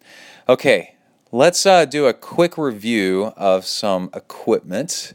Uh, let's see, do we want to do shoes or bento box first? Let's do shoes. That's the more expensive uh, pricey thing that you'd want to review on. Okay, so Specialized makes um, all kinds of stuff, and one of the things they make is cycling shoes. And um, I have had a pair of nylon bottom uh, cycling shoes, you know, the part that makes the shoe stiff. And those are fine. Those are fine. Carbon is a little bit lighter, but they both work um, just one works just as well as the other. Carbon might be the tiniest bit stiffer. Uh, people that say that carbon can't flex uh, are wrong. You can flex carbon all day long, it just won't crack, and you can build how much flex you want into it. And uh, if you do hot races, then you're starting to want to get into more ventilation, and then all these pros that do Kona, for example. Um, these races are so hot. So, like Ironman Texas, Kona, uh, stuff in Vegas, um, really hot pavement. The uh, underside of the cycling shoes are white carbon, and it is really cool looking. And um, they have just two straps, which makes them easy to get on and off for racing. And I'm trying to think what else. Uh, they use uh, specialized body geometry kind of styling, which I found were the only cycling shoes after like three different brands uh, that I found actually worked for me and fit my funky feet. And I wear a size like 48 or 47, I think 48 European, which is like a size 13, 14 shoe. and, uh, and they work. And um, I they work so well that I wore them like twice for just two short trainer rides, and then did, and then did Ironman Texas with them on, which is a real risk. Um, but they worked fine, and even though they're white uh, on top and white on the other side with a little bit of red trim, uh, nobody makes fun of me on the rides, even though they look uh, uh they, I, I think they look a little the tiniest bit goofy because they stand out so much. But my son thinks that they're really cool, and I'm 41 and he's 10. So uh, if uh, if there's anything with age has to do with it, then uh, what I think is cool is on the way out, and what he thinks is cool is on the way in. So I would go with Kai's opinion on what looks cool and what doesn't.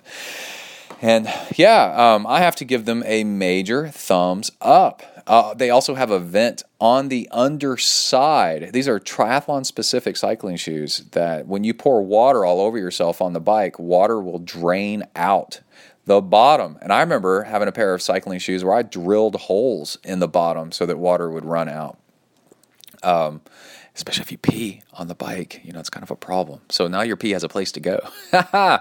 and that's really what the vent's for, in my opinion. Um, also, I now have a new riding buddy that we do long rides together. I'm super excited about that. And he, um, I remember looking back and what in the world is he doing? He was pouring water on his feet, and he's got this quirk. And he's an older, he's a little bit older than me, so he can do whatever the hell he wants. And he's uh, easily as fast as me, or not faster, so he can totally do what the hell he wants uh, without me judging. And uh, he's pouring water on his uh, feet, and he's wearing just regular cycling shoes. And I'm like, "What are you doing?" He's like, "My my feet get hot." and I'm like, "Oh, my feet aren't hot at all. That's really weird." And it's the shoes, man. The shoes are so well ventilated, they keep your feet cool, especially on these long, long rides in the heat coming up in the summer. So I definitely recommend them. Again, uh, the Specialized Trivent Expert are the ones that I've got. And also, this just happens to be another specialized product the Specialized Remora bento box. So, this is a silicone bento box with a slit in the top of it, so you don't need a zipper and or Velcro uh, to close it, uh, open or close it. It's a mm, majorly aero, but not entirely crazy aero. I say it's pretty good, and I got it. Um, thinking that would be the answer to all my problems and it turns out it's not it's not really the way it fastens to your bike kind of has a um, it kind of has the a little bit of a bracket inside the bento box that's hard plastic that has nubs for the straps to attach to once you thread them back into the bento box. And um, that actually takes up space right in the middle of the bento box and points up. And I guess if you were just cramming gels in your bento box, um, it would not be any kind of an issue. But in my case, I like putting my cell phone in there, and uh, I just have an iPhone 5s, and it's it's not like a huge cell phone or anything like that. And um, the space, if you're putting thing, if you're putting basically what I'm saying is if you put anything in there that's not squishy and malleable and uh, shape shifting, then it tends to bump into that um, raised area in the middle of the bento box and um, make very inefficient use of the space. But on the other hand, if you wanted to just cram that thing full of gels, uh, you totally could, and it would work uh, better than better than fine. It actually worked uh, really, really well. So uh, I I'm glad I got it because I have a cool looking bento box that I've been riding with for quite a while now, and um, it's interesting. It, it's different and it's worth experimenting with. And it wasn't hugely expensive or anything like that. Um, but uh, I kind of miss my old bento box. But I do not miss my old bento box having to try to unzip the zipper in the thing, which was uh, driving me crazy. Um, and then trying to zip it back up without everything falling out. So I don't know. It's kind of an in between. Uh, I can give it uh, neither thumbs up nor thumbs down, just kind of is. And that's okay. Not everything has to be perfect. All right, that is our gear review. And I wanted to mention that that's brought to you by Chris Haig Racing. So, Chris Haig is my buddy that uh, has started coaching, and he is one of the best personalities in the sport. He used to race track for University of the South at Sewanee. When I thought I was uh, kicking ass with a 440 at Ironman uh, Galveston uh, half, he was uh, doing like 420. I was just like, holy crap. He knows all about nutrition. He's super enthusiastic, super, super smart, and uh, just a brilliant mind in the sport. And I'm honored to actually have him on the show.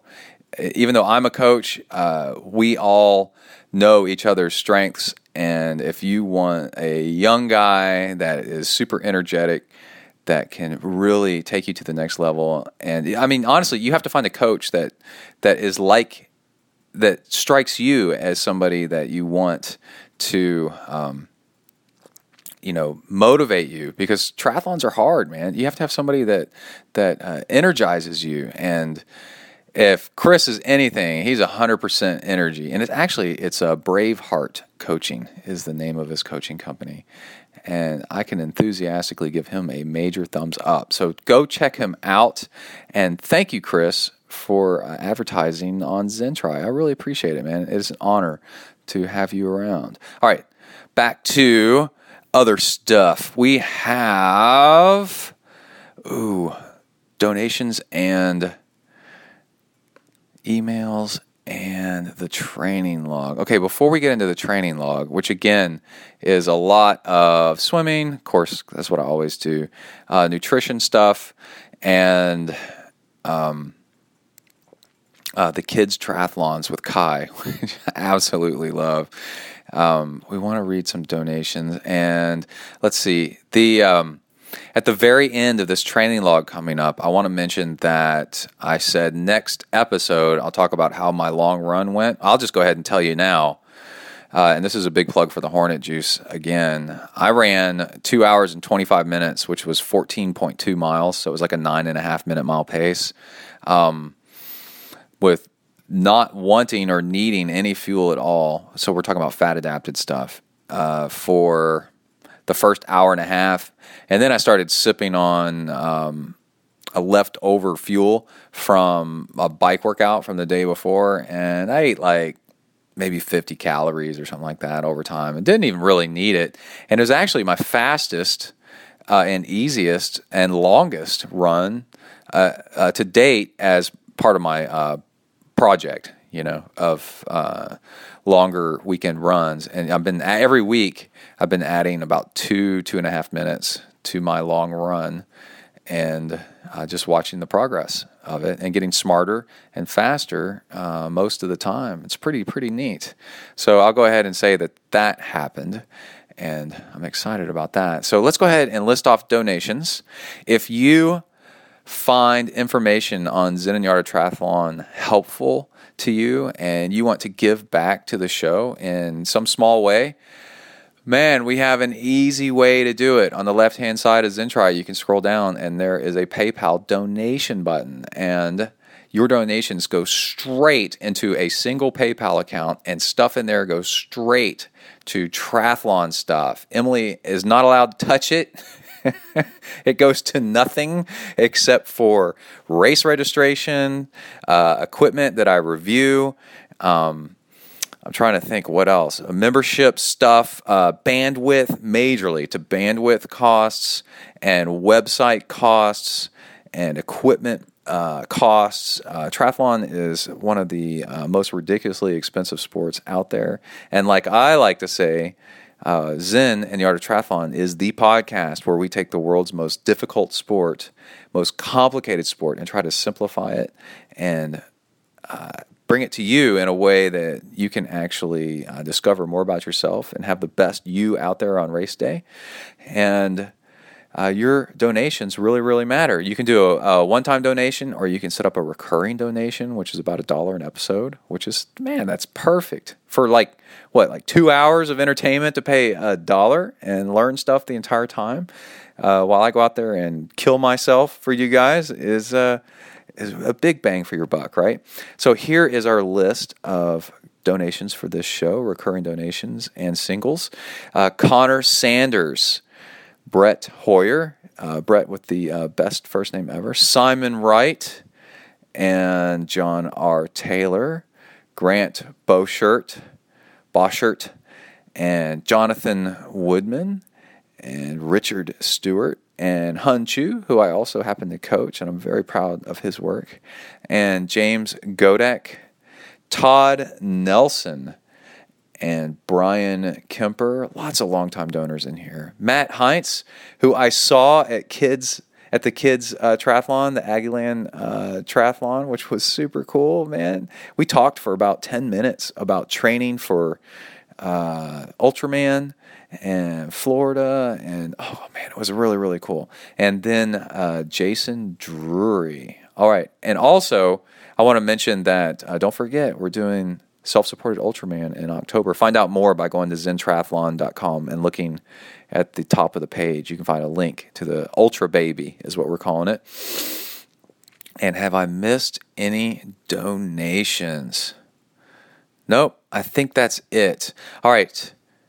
This has been good. Good time, everybody. Everybody, let's roll into the training log. This is where I take you with me in the life of a ultra distance triathlete over the years. I've slowly grown into doing Ironmans, and gosh, twice in the past couple of weeks, I've had people ask me how many I've done, and it's 14 Ironmans, multiple, many, many uh, 50 mile ultra uh, ultra marathons off road on trails, one 100 mile uh, off road uh, triathlon, uh, um, triathlon, uh, ultra marathon on trails, and uh, that was the hardest thing I've ever done is a 100 miler trail run. And swam across Lake Tahoe, which was 13 something hours at 22 miles at high elevation with Jamie Patrick. And then uh, I'm trying to think of something else crazy I've done. Uh, some, you know, the Alcatraz Triathlon, which was one of my grand emotional prizes of things that I've ever done, a dream come true, and a whole bunch of other random crazy stuff out there. And you, the listeners, have been with me the whole way.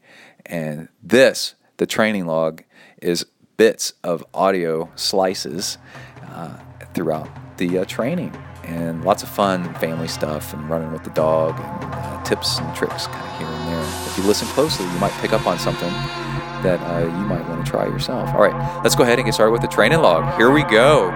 You are entering the ZenTri training log zone. Huneli.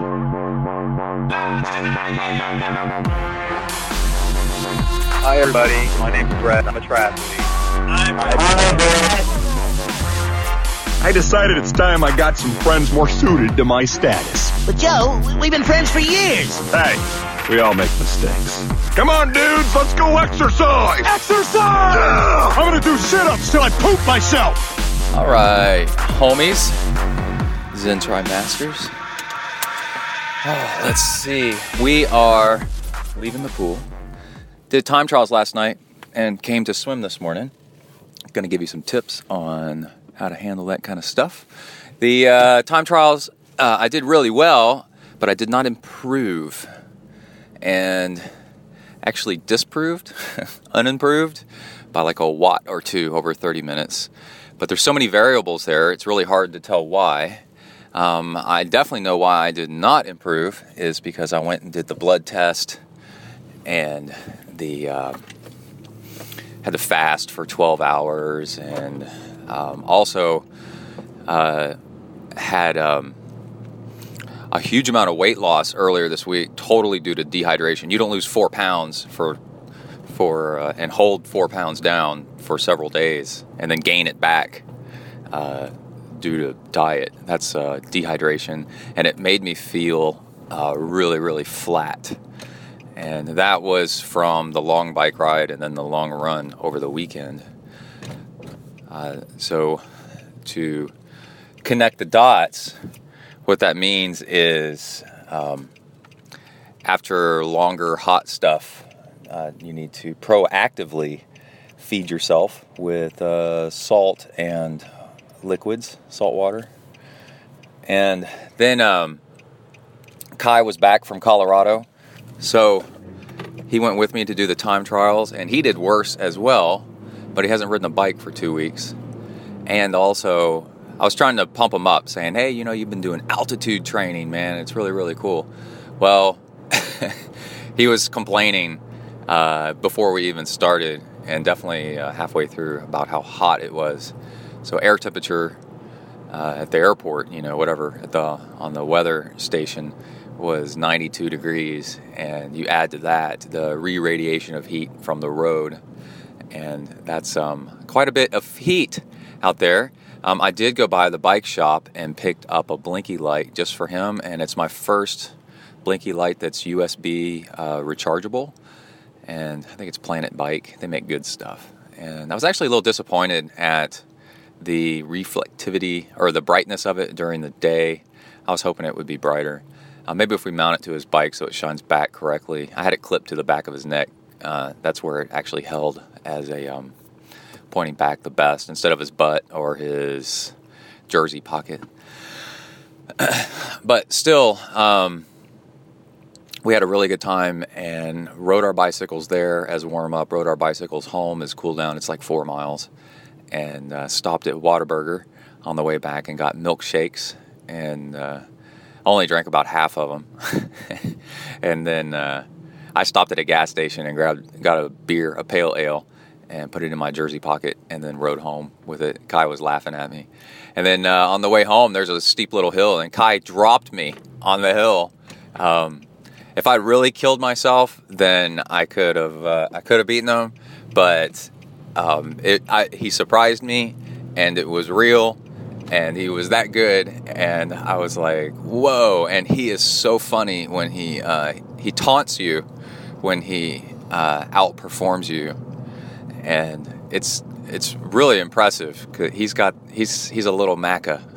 he's, he, he goes he starts accelerating out in front of me up this hill, and he goes, oh oh what's happening? I don't know what's going on. This is so strange. And I started playing back with him. I go, yeah, this is weird. What what's going on? I can't seem to keep up.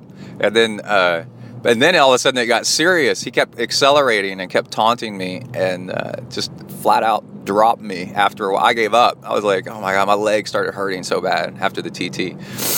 Um, this was on the ride home from the TT time trial.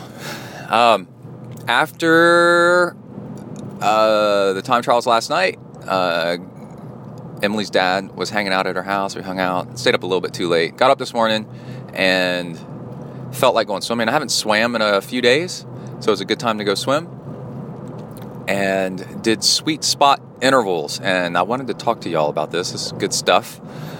Uh, what you do is it's a style of training that um, you, you kind of warm up a little bit and then you accelerate up to above threshold.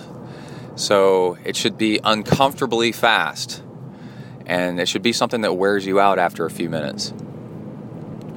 And as a few minutes, as you get worn out and it starts to burn, um, and you start fading just a little bit, um, and you make it last anywhere from a few minutes to 10 minutes, you know, something like that. But anyway, then you uh, stop and rest for a second, like uh, half a minute to a minute, and then start going slowly again. And then start, you repeat the whole process all over again. You start accelerating and, and then go faster and faster and faster. And uh, this does many things that are so good for you. Uh, you see people, when Kai and I were um, riding home from the time trials, there was a guy jogging down the road that was just going super, super slow turnover you know and then when i go to the pool and swim there's people that are just slowly turning their arms over and that's all they do all practice you know you got to improve your speed to improve your normal speed your cru- uh, what i like to call your cruising speed right? Cruising speed is just something that's comfortable. You could go a lot faster but it's just your comfortable speed for doing something kind of long. Um, to increase your uh, to improve your cruising speed um, you have to teach your body to go faster than your cruising speed. Well, because it's it's difficult, you just do it in doses, and then over time, it uh, your cruising speed starts to lift. Um, and but what you do, oh, it's the higher turnover than what you're used to. It's the stronger uh, muscle engagement. It's everything. It slowly builds strength and. Uh, and uh, also lifts your lung capacity and tones you up uh, so that you can breathe more and ups your VO2 max and gets you. It just stimulates you to be a better, faster person. What you're doing is you're be, you're pretending like you're a better athlete for doses at a time, and then you back off, and then you do it again, and then you back off, and you do it again, and um, your rest between uh, can be really, really, really easy because it's like over an hour hour and a half of doing stuff like this, it adds up.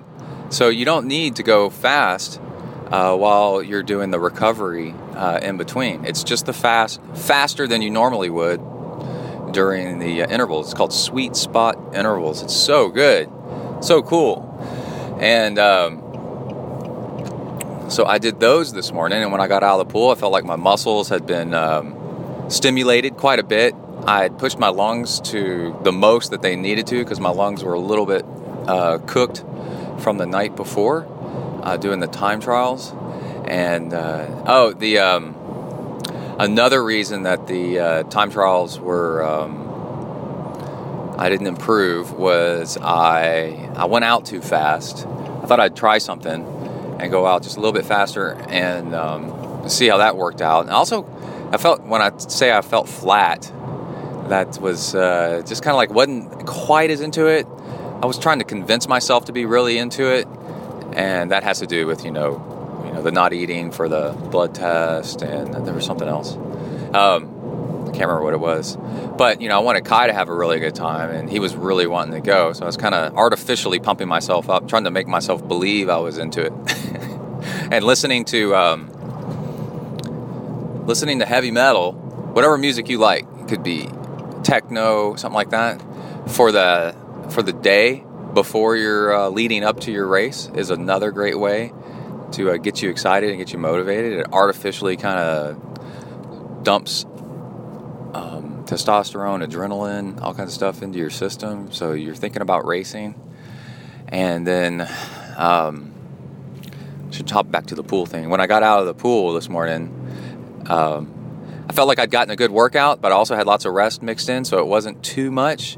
As triath- as triathletes, the amount of stuff that you do because you're swimming and biking and running, it's not like single sport, so you can't get too crazy with stuff, or else you'll wear yourself out. You kind of hold back just a little bit, and then, um, but back to the time trial. The other thing was is even though I ate two hours before the race and nothing for two hours. The thing that I did eat was a um, an Amy's TV dinner, and there's a Mexican TV dinner. It has lots of corn and beans and stuff like that in it, and it was um, it was backing up into my esophagus a little bit. The harder I pushed, I could feel myself burping up lunch from uh, two hours ago think that's Shannon. Yeah, that's her waving at her. And uh, it's one of Kai's friends on his triathlon team's ride.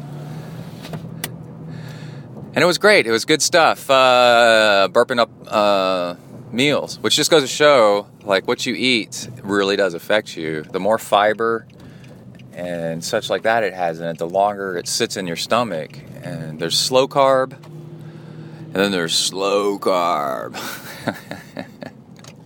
I made a blog post about that. I was slow carb before slow carb had a name. My mom was hitting me over the head with peanut butter jars, going, "Don't eat that. It's got sugar in it. Look." And you look. I was, and I was doing that to somebody at work just a couple of days ago. She was like, "I love peanut butter." I go, "That's not peanut butter." And she said, "It is too." I go, "Show me the ingredients." And it says peanuts, and then the second ingredient is like sugar, and then hydrogenated, fully hydrogenated, uh, whatever. And I reached in my little fridge at work and I go, it's I've got Laura Scudder's. And I go, what does this say? And she says, I can't find it. I go, yeah, because it's so short. Keep looking.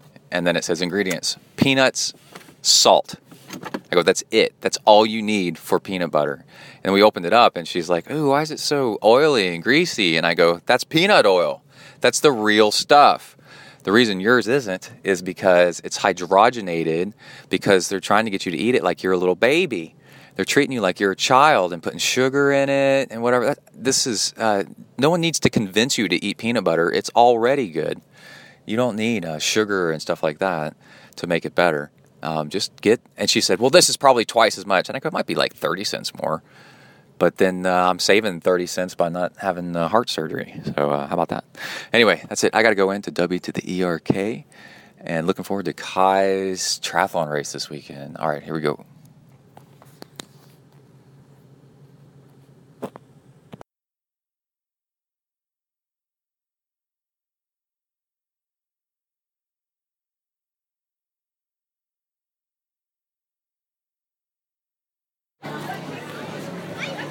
Hello.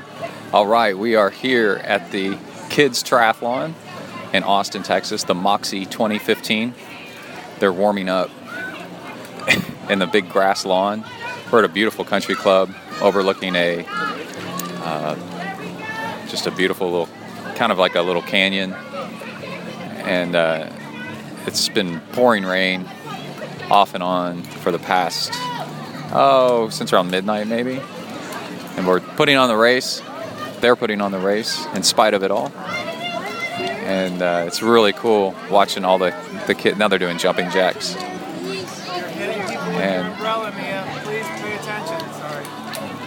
I think uh, Kai is swimming uh, his age group. The uh, he's a USAT age 11, and the 11 to 12 year olds are doing. They're called seniors for the kids, and uh, they're doing um, 200 yard swim. I think a six mile bike. I don't think it's that long. I think it's a five five mile bike, and then a, about a two mile run. And there's lots of loops and stuff to get confused on. So there's lots of parents involved. I came over here to record this because they were kids were cheering and chanting. Maybe we'll get a little bit of that here in a minute. And uh, everything's been uh, nice and low key. Um, they pushed back the race twice, an hour each time. So now we're two hours behind, and I think a lot of kids have left. Um, there's still a ton here, but um, so it brings the numbers down a little bit. And Kai's part of a big triathlon team that we came all the way from College Station, two hours to come do this race. All athletes at the green lawn And a uh, little productivity tip here. Um, meeting at 10 a.m. Under the team tent for two hours, there's parents sitting there miserable while the, uh, not too miserable, but while the kids are, um, here we go. All right. Because there's nothing to do while it keeps getting pushed back. And uh, you can fix this by getting a data package on your phone and then with your laptop having a um, tethering to your to your phone and then getting work done in the meantime and I was uh, doing coaching and um, updating the blog and getting the podcast out uh, in the car, uh, staying out of the rain while all that was going on. So I used the uh, iPhone and, and MacBook Air to get all that done. The MacBook Air has just an awesome battery life, so it's really good for productivity while out in the um, out in the field. I use it all the time to get stuff done. When um, other a lot of other people wish are wishing they could, and that's the solution. That's how you do it. So you still got to find a nice balance, not being too much into it, but it's nice. So what do you think, Bay? Oh, she's yawning. Get some oxygen to your brain, Bay. There you go. What do you think of this race? Ready for the rain to stop. All the days for You're looking rain. away from the mic when you I said I'm talking. ready for the rain to stop. Yeah, That's it. that's it. Yeah. How do you think Kai's going to do? I hope Kai doesn't wreck like you did on your bike. Like me and everybody. That's still not healed. Yeah. Yeah. Well, it itches, and Christine Lynch says that's good. Okay. It's just that a huge bulge underneath it that's not normal. Huge bulge. Yeah. That's a problem. Yeah, it is a problem. it's not normal. Um, Anyway. Okay then. So we're uh, Kai's starting in about half an hour or less. No, 15 minutes. But other kids got to go first, right? He's one of the later kids. And then we're timing the. Uh, we've been asked to time his laps and loops. Let's get away from people yelling. And uh, that the coach wants to see if the kids fade and what they need to train on, right? So with the swimming, I'm going to try to I'm going to video Kai's swim, and that way I'm getting video and I can go back and count the time on the laps as well and give those back to the coach. Oh, here, now they're doing their warm up over here. Oh, our triathlon team's high kicking. They look like little Nazis or something. Look at them. And uh, they're. Um, but get your kid on a kid's triathlon team if you can. It is outrageously funny. What? Your, your child is dancing. Oh, Kai's dancing. He's showing his true colors. We, we said they He- should change it to a I think Cindy run. Colors' true color, Cindy uh, Lauper's true colors plays in his mind 24/7. And the uh, um, and then on the bike, it's uh, five loops for his age group. So timing each loop will tell us if he stays consistent or if he how much fun fades. Kids look like they're having in front of us. Yeah, now they're doing the- No, on the curb. Look on the curb. Oh yeah. Our kids are doing the uh, stork, the crane from from Karate Kid. All of them. How many are there? There's like There's 12, like 17 of them. 17. Yeah, I counted them all. Now they're high stepping in, in unison across the field. It's got to be intimidating to the other teams. Uh, some kid walked by like, "Oh my God, that's the biggest team I've ever seen." yeah, and uh, then on the run, you can't we can't really time that. So, but uh, we got here the day before and did lots of um, pre-course riding and walking and everything, and then we went to a park and um, Had Subway. had catered Subway sandwiches, and I loaded mine up with veggies, cucumbers and bell pepper, and uh, olives, and um, I also have a, uh container of uh, powdered um, health food from LivingFuels.com, and uh, Look at I've been adding that to a water bottle every once in a while for nutrition. And, He's so uh, handsome. in spite of it all. They're all soaking wet already. All right, so I'm going to get off the mic, and uh, maybe soon we'll have either something more interesting or a race update or a race review. See how it went. Hope it's been raining, so it's wet. So um, I hope that uh, there's not too many wrecks. I pointed out to Kai the white paint for like stop signs and stuff is where you wreck. So Oh, this is Watch out for cult that. of personality. uh, it's in living color. Yeah. No, living color. In living color is a TV show. Yes.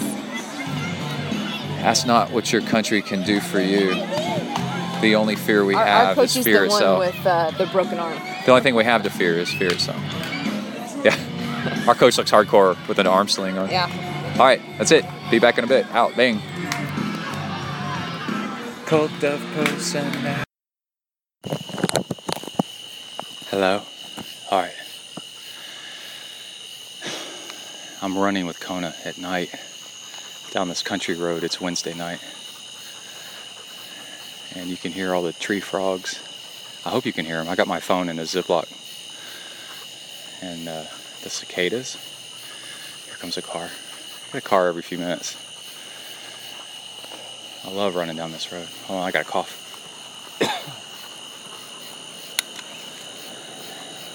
I don't need the brights. It's okay. I hate it when cars turn on their brights. Wait, I hear a tree frog. There was bullfrogs earlier. And uh, I'm running, I'm wearing an amphipod running belt. And uh, you can clip 10 ounce or 10 and a half ounce bottles of water or whatever you want to it. And it's really nice. And I run with two of them when I go out for an hour run in the heat. And I put, uh, you know, dinner table spoon, which is not that big, it's pretty small, of honey in each one.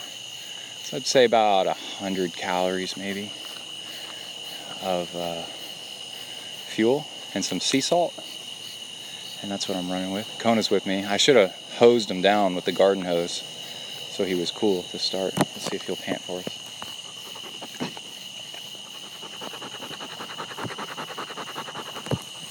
And this is the sounds of triathlon training in the countryside. It's getting dark. It's nine o'clock at night. I see some kind of star. I had broccoli with my dinner, so now I got gas, which is fun. Here comes another car. And think we'll get started again. I just wanted to pause because of the tree frogs and how nice it sounds. And I got an email from a listener saying, Hey, love the show.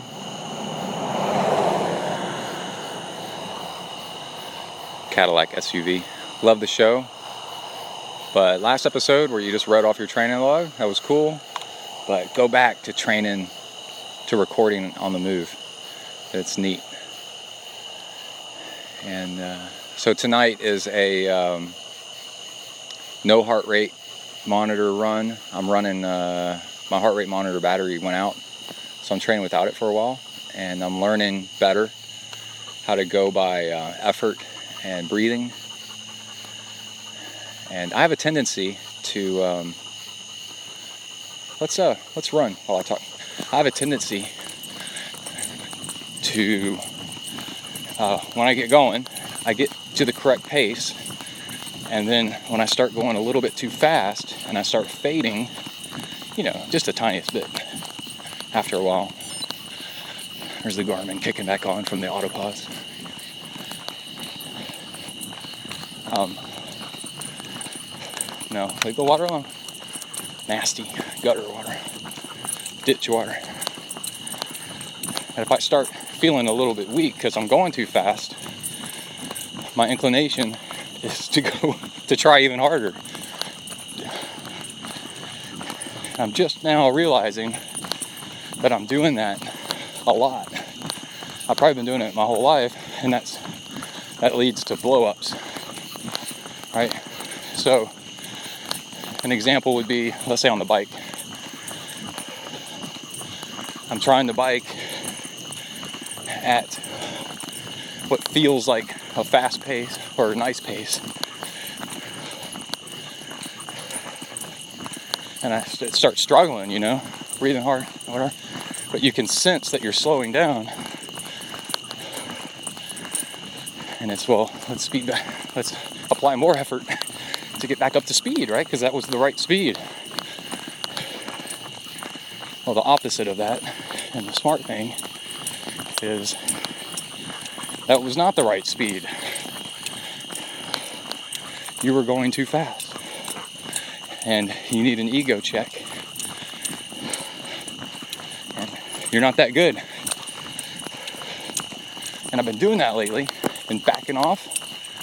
And now it's like I'm dancing around the edge of just right and too fast and pulling back letting myself go and have fun and being able to understand and feel oh that's a little bit too fast. Pull back. And then while pulling back feels too easy for a moment. After a little bit you're like man i'm glad i pulled back.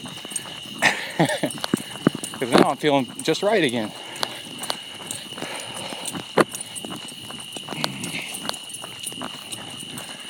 nice. And then the other main event of today is Kai spent the day over at a friend's house. When I picked him up, first, the coolest thing was their garage looks like mine, where it's full of bikes. And instead of surfboards, they have wakeboards because they have a wakeboard boat, a wake boat. I had to explain to Emily what that is.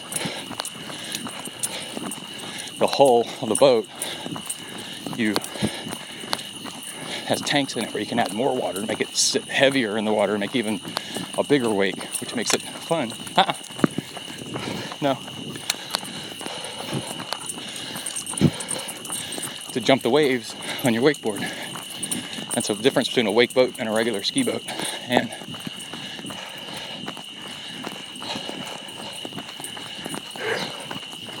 So we were talking in their garage with the mom and the dad.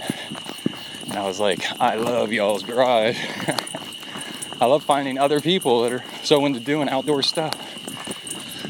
It's very cool. And then when Kai got in the car with me to uh, drive away, it was Daddy. Kai's 10. Daddy.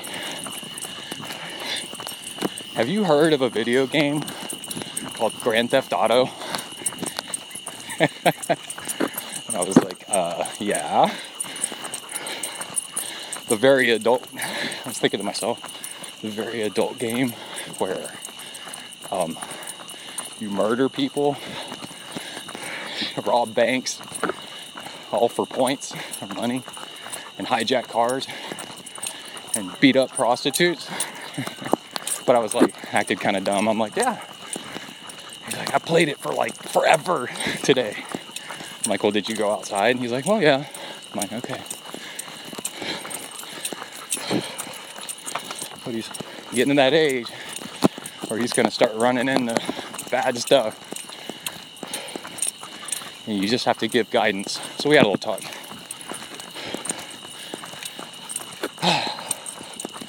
And I said, I don't, that game, you need to remember what happens in video games. If you do it enough in games, you're going to think it's okay to do it in real life. You need to remember there's a difference.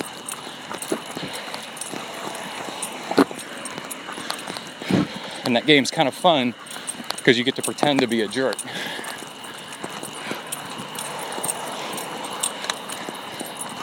We need to take a right up here. Gotta wait for these cars to go by. Okay, let's go. We got Kona on the big retractable leash. And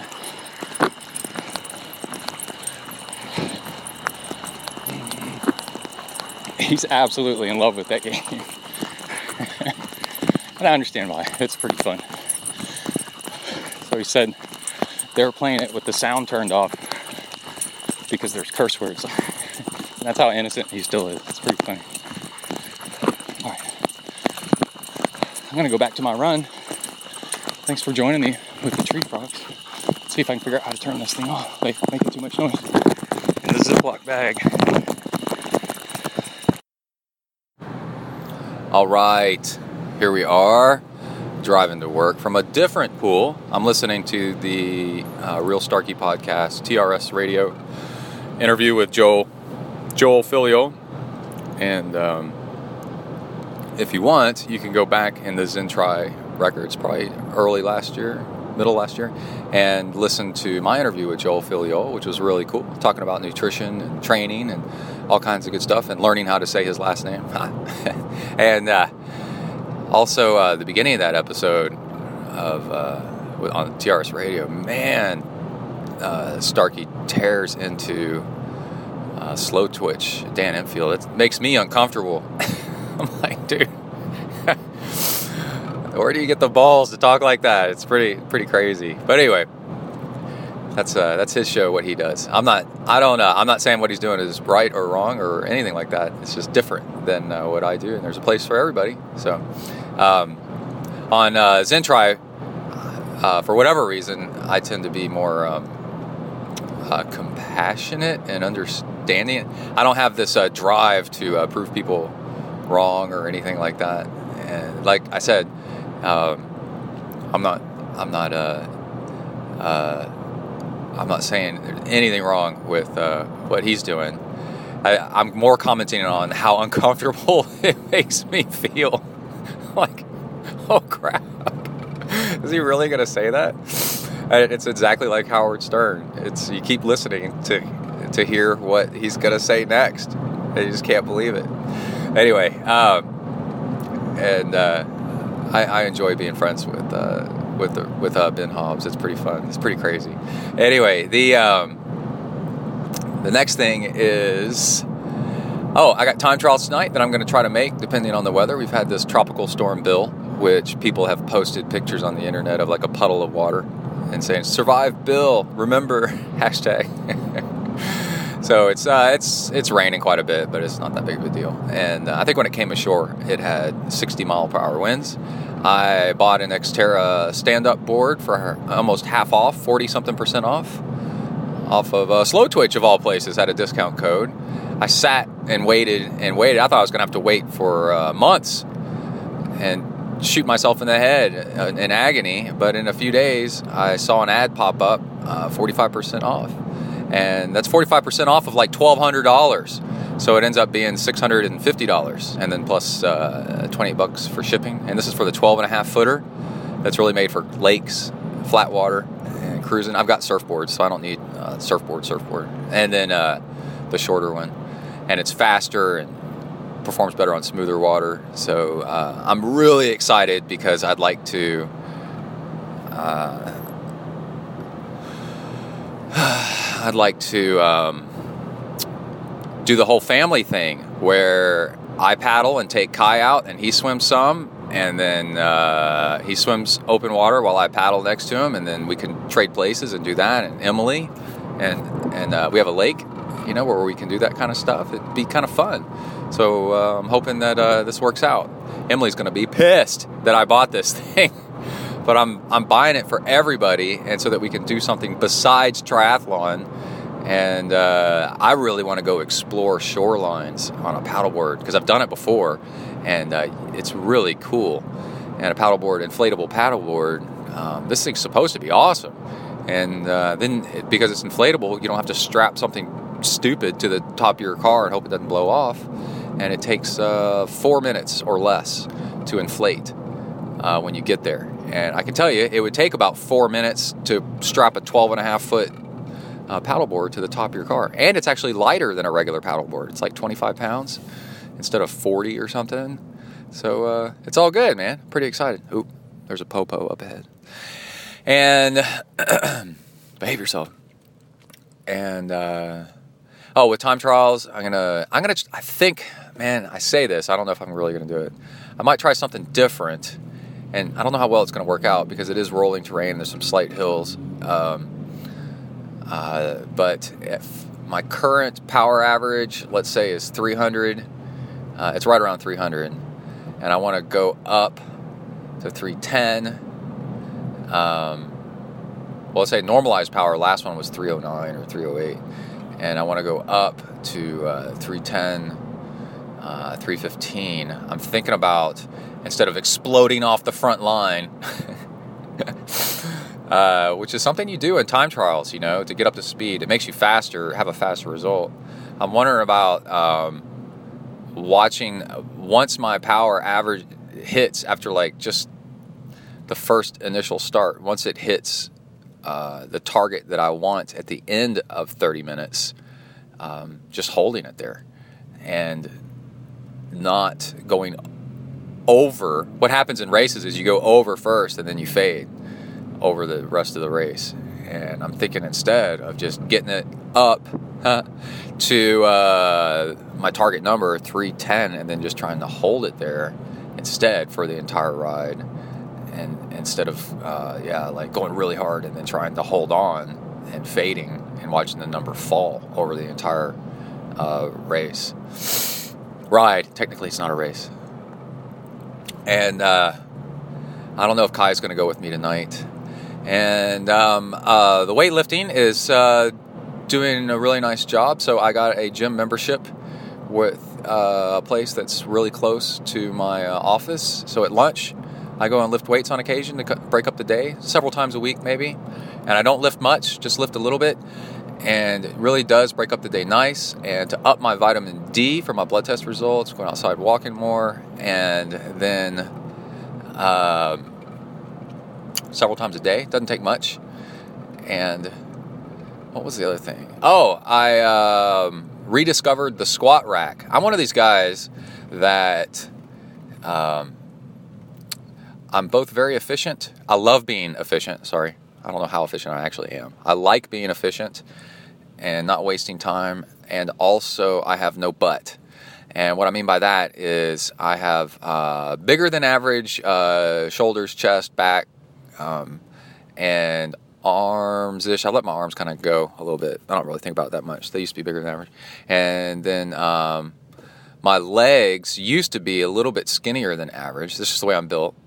Um, the bigger than average upper body comes from uh, just swimming and push ups, all the military stuff I did, and weightlifting. And then, um, which goes hand in hand with military stuff.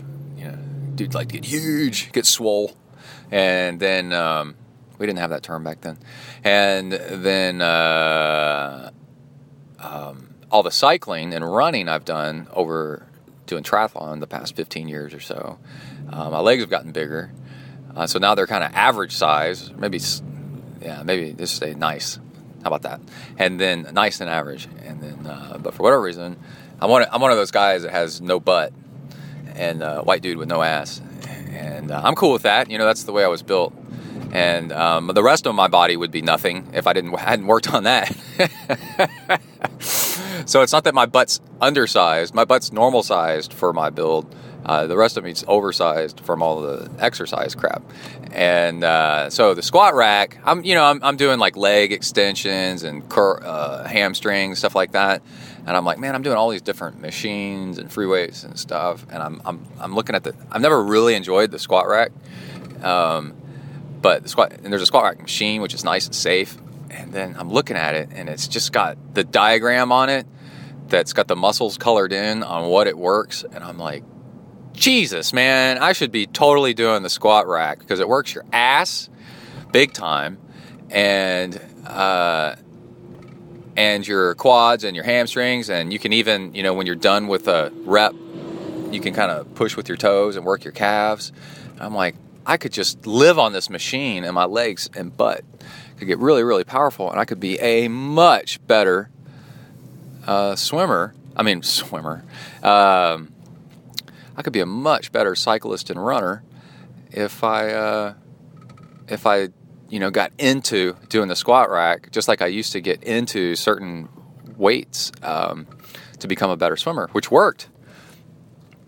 Um, I was a fantastic sprint swimmer because I was I was weightlifting at the time, a whole bunch of upper body stuff that was all kind of swimming focused, and so I I could overpower the water in spite of having just kind of average um, uh, hydrodynamics, you know, efficiency. Um, so there's that. So I'm gonna hopefully uh, get into using the squat rack uh, more often. But I wanted to say with time trials tonight, uh, no squats uh, today or yesterday, but I did them two days ago, and that should set me up nicely for two days later, which would be today, to um, uh, put out some good power on the bike. You got to, um, if you want to improve something, it's kind of like every other day, uh, stress the system and kind of go by feel a little bit. And I also wanted to mention, um, uh, I'm enjoying the battery on my heart rate monitor uh, going kaplunk, kaput, and not using it. Um, I got to be a pretty good swimmer, never using heart rate, as all great swimmers. Don't use heart rate and just learn to swim by feel and um, I'm gonna go back to going without heart rate on the run because uh, for a while we'll see, and on the bike um, because it makes me pay it without the heart rate. It makes me pay attention more to how I feel and um, how I'm breathing and stuff like that, and uh, that's nice. And as a coach, I'm not saying don't go without heart rate. What I'm saying is once you plateau with something and you get the opportunity to kind of experiment and try something else, go with that for a while. Um, it does not matter. Uh, Brett Sutton would say it really doesn't matter what the tool is as long as the tool improves you, and that's the uh, end goal. So always got to keep that in mind. And uh, swimming today, by the way, was uh, sweet spot intervals, and I really like these. Um, what you do, and you can do this swimming, biking, or running, or doing anything. Um, you get warmed up, you know, like 10 minutes, just kind of swimming easy, running easy, biking easy. And then uh, after a while, you pick up the pace and keep picking up the pace, pick up the pace. And then over a few minutes, um, you get where it's uh, starting to tire you a little bit. And once you notice it's tiring you, then uh, you stop, back off, and recover. Um, you can hang out at the wall for a second.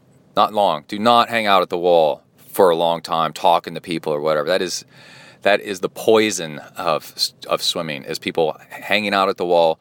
A lot of times I'll uh, if I see somebody that's hanging out at the wall and I know they're going to try to talk to me, I end my set or whatever I'm doing if I'm taking a break for a second at the other wall or in the middle of the pool because you'll start talking, they'll start tar- talking, and the next thing you know, you've wasted 10 minutes of your hour um, talking to people. It's uh, the worst thing in swimming whatsoever is seeing um, age groupers, triathletes that aren't good swimmers spending all this time in the pool uh, talking instead of swimming.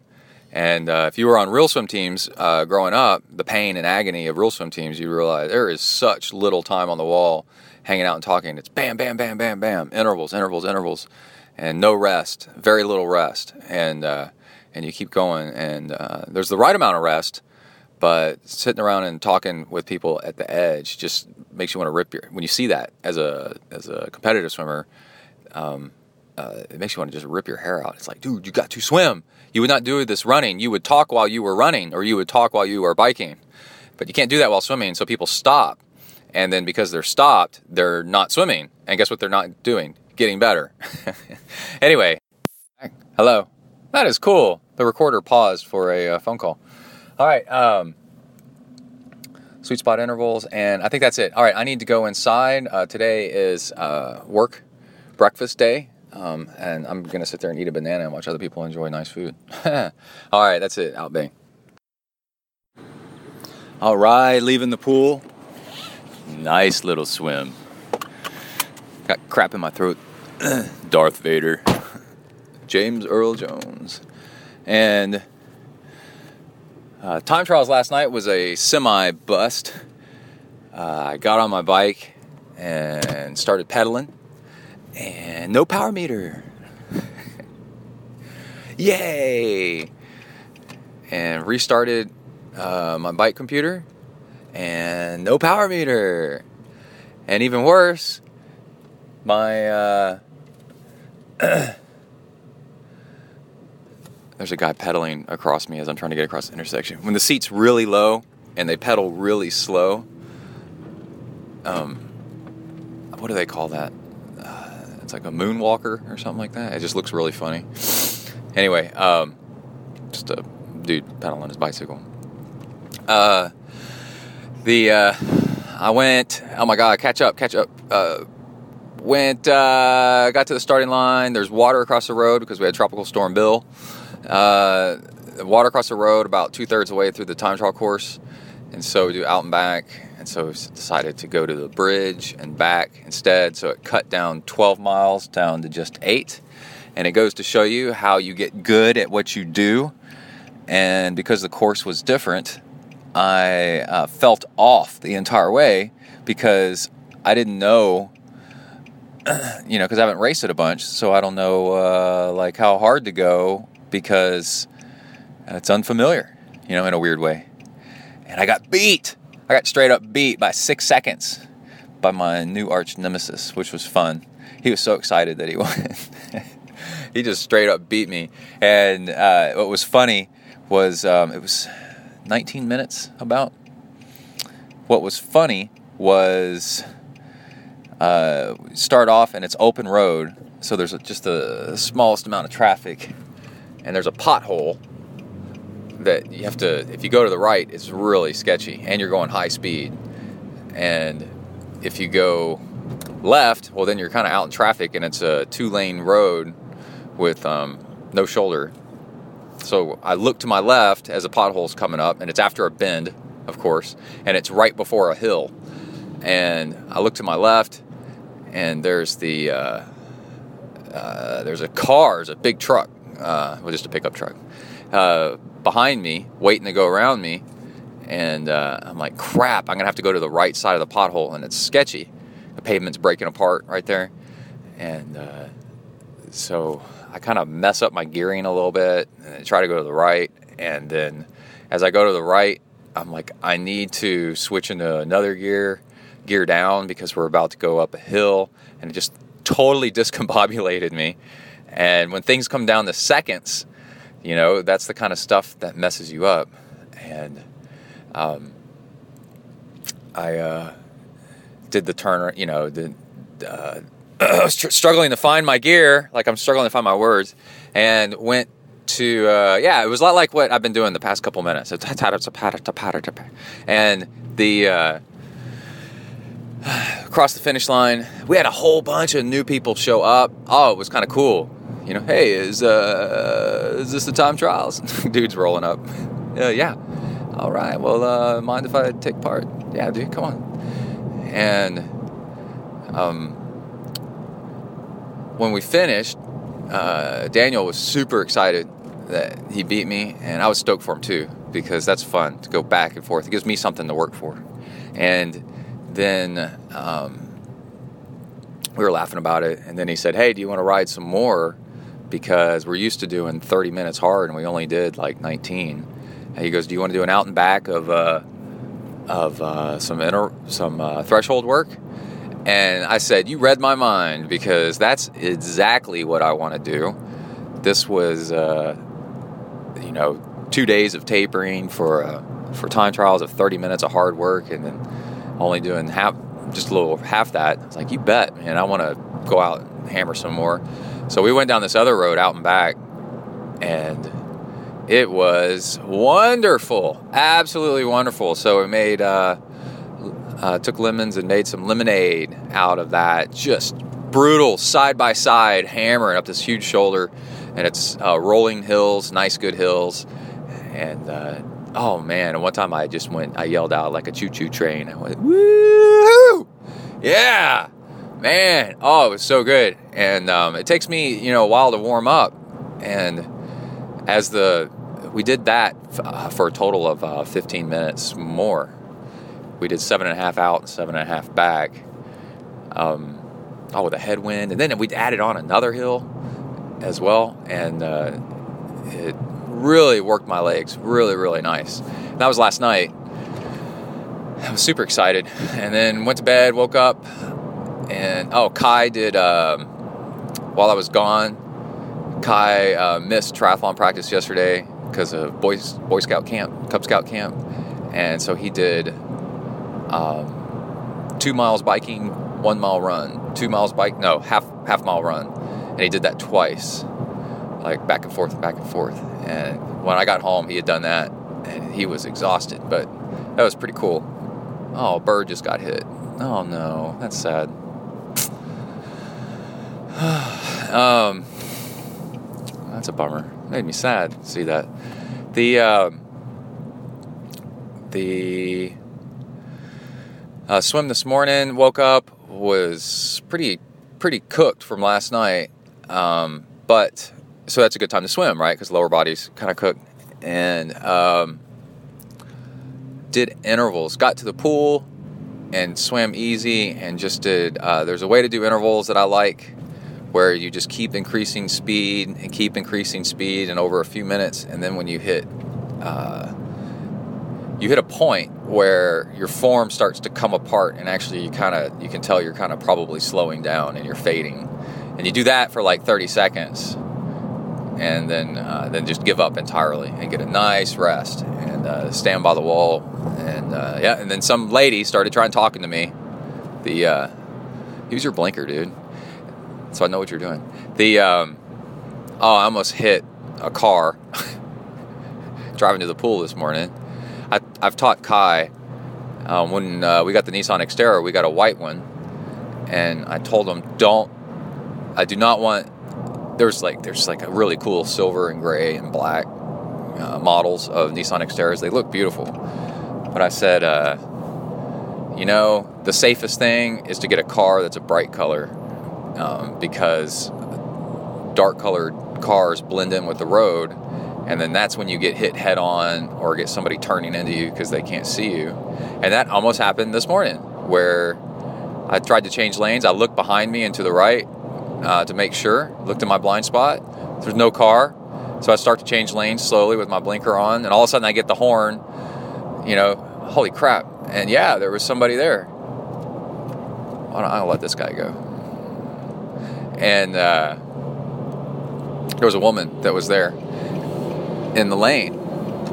And then I noticed it was like a soft gray car, and I just never saw it because it blended in with the asphalt, the worn asphalt of the road, totally 100%. Never even saw it. So if you want to be safe, uh, bright colored helmet on your bike, if you can, a white bike, a yellow bike, a red bike. Um, same thing with your car. Uh, you know, every, you may be fine, but statistics add up. Bright colored cars get hit less often because people see them, and people with same thing with people with neon helmets. They're seen, they're more visible. Kai's got a black helmet right now, and it's starting to break apart. Uh, the straps are, and he needs a new helmet. And we're going to get him a light colored helmet so that he's more visible in traffic, for example. And uh, anyway, so swim was good. Had an Amrita bar. Uh, afterwards, half of an Amrita bar that was left over in my swim bag from a couple of days ago. They're fine if you. Maybe it was a leftover from yesterday. And let's see, for breakfast, there's like uh, I had quinoa uh, cereal. It's kind of like groats and quinoa and maybe something else and whatever. It's a cereal that when you add milk to it, it you let it sit for a few minutes and it kind of swells up and it's really slow carb. It's really really nice. And then um, I usually eat coconut milk uh, for lower calories, but um, there wasn't any left, and I need to go get some. Add that to my grocery list, and then what did I have? Uh, oh, and an apple. I ate an apple on the way, and I could tell by how juicy the apple was, and I was craving the the water in the apple. Um, that I'm I'm a little bit dehydrated, and that's from the biking last night. Ended up being like an hour and a half of cycling around, a lot of standing and waiting to go for the time trials, and waiting for the results to be added up, and. Uh, the um, sorry, somebody pulled out in front of me in traffic again. The uh, oh my god, I gotta get my thoughts together. I got a meeting like first thing. I need to eat something.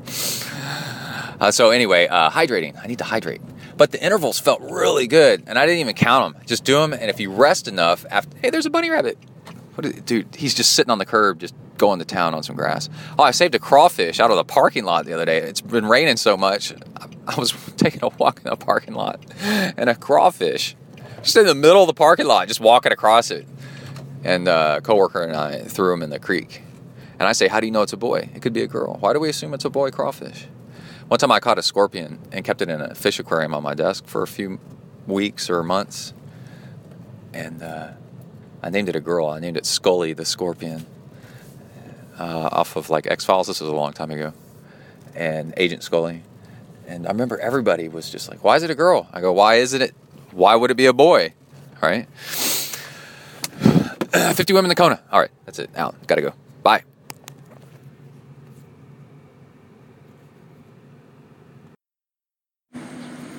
All right, we are at another kids triathlon. This time right here in College Station at Aggie Land, right in the middle of campus at Texas A&M University. Johnny Football's uh, origins, I guess, and they're swimming in the Texas A&M uh, Aquatic Center, which is incredible. It's an absolutely amazing pool.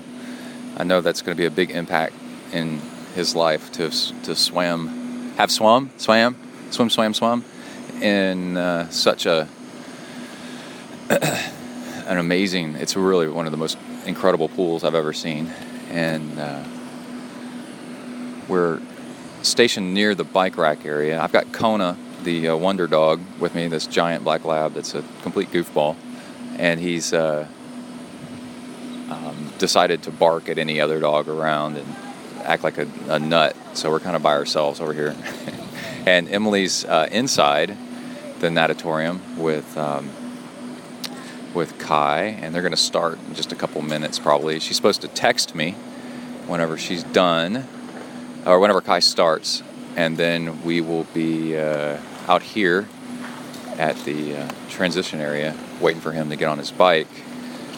If your kid isn't in the triathlon, you might not know this, but Kids Tri has as many top end Highline fancy bikes in it that uh, way way more than you'd imagine, and um, the the skills that they learn that they're learning at age uh, seven, eight, nine, ten is out of this world. Uh, the gear and the uh, all the stuff. So if you're wondering if it's worth your time and your kid likes triathlon uh, or likes swimming, biking, and running, you want to get them into a freaking awesome sport. Uh, this is it. Uh, the bike, for example, Kai's got a specialized road bike that's uh, a Dolce, which is a women's bike because the little kids do do fine on those but it's pretty nice. And he's riding my front Zipp wheel, you know, a car- carbon deep dish wheel on the front. Uh, he would ride the rear, except that um, his gearing doesn't match up, and uh, the number of gears. and with his rear derailleur. But the bike right next to him is a felt with it's this little girl, and she's got Zipp uh, front and rear wheels and bike computer, and it just goes on and on and on. Like it's really amazing. Um, there's another girl on Kai's on Kai's team that's riding a Cervelo S5 uh, with Zipp uh, rental uh, wheels on it, and all these kids have their uh, shoes already clipped in. They're riding clipless shoes, and they're clipped in on the rack with the rubber bands holding the heels up. Um, they just look like miniature adults that are really, really, really fast. It's pretty cool. And um, but then you have the mix of the kids that are just getting into it, and uh, you know, riding their huffies with the basket on the front and tassels and stuff like that. So it just kind of depends. Um, yeah, it's uh, humid, overcast. It might rain a little bit. Um, in fact, I've sensed a very rare sprinkle, but I think it's okay. And I think when I come back on, we'll uh, be cheering for Kai, and it'll be pretty cool. Hold on. Oh, I should mention, um, they uh, a bunch of kids were out yesterday as a team, Kai's team included, uh, pre-riding the course. So they take this stuff pretty seriously. It's a lot of fun. You get to hang out with the other parents and stuff. Uh, pre-riding the course, and uh, hold on, there's another dog. Oh, that's what I was going to mention. Was the um, the whole thing with uh, you could see how like a therapy dog actually works. because all the kids want to pet the dog, and then some of them were saying, um, "We're gonna go faster for you, Kona," and I'm like, "Okay, I guess so." But the uh, it takes the edge off the um, the wondering and the the mystery and the fear of uh, completing a race to have a a lovey dog kind of next to you. It's pretty interesting how all that works. All right. Go Kai! Woo!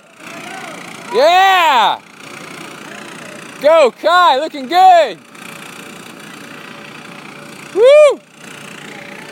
Perfect. Okay, he's going around the turn, on the run. I mean, going to his bike, running from the swim. T1. He's in T1. Listen, watch how fast this is. This is so cool. And he's now to his bike right now. Put on the helmet. Good job, Kai!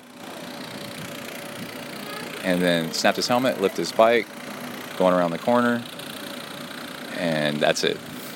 Now he's going to the bike exit. Isn't that crazy? How fast they are. And now to the mount line. Good job, Kai! Go, go!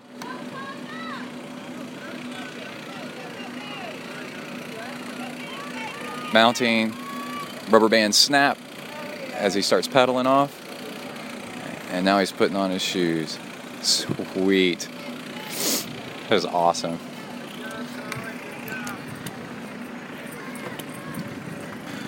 So how did Kai do on the swim? Awesome. He looks so cool jumping in that big, huge pool. Cool. All right. In front of Colin, so. Keep going. No, Hey, no. No. Woo, Kai! That's lap one, Kai. Lap one. All right. Good job.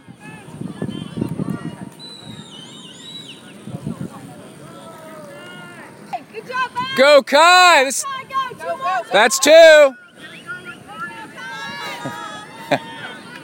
he looks exhausted.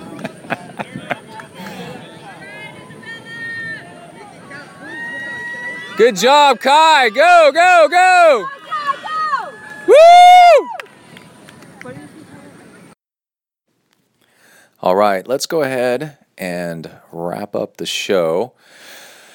Whew, for this episode, I need to put this one in the bank.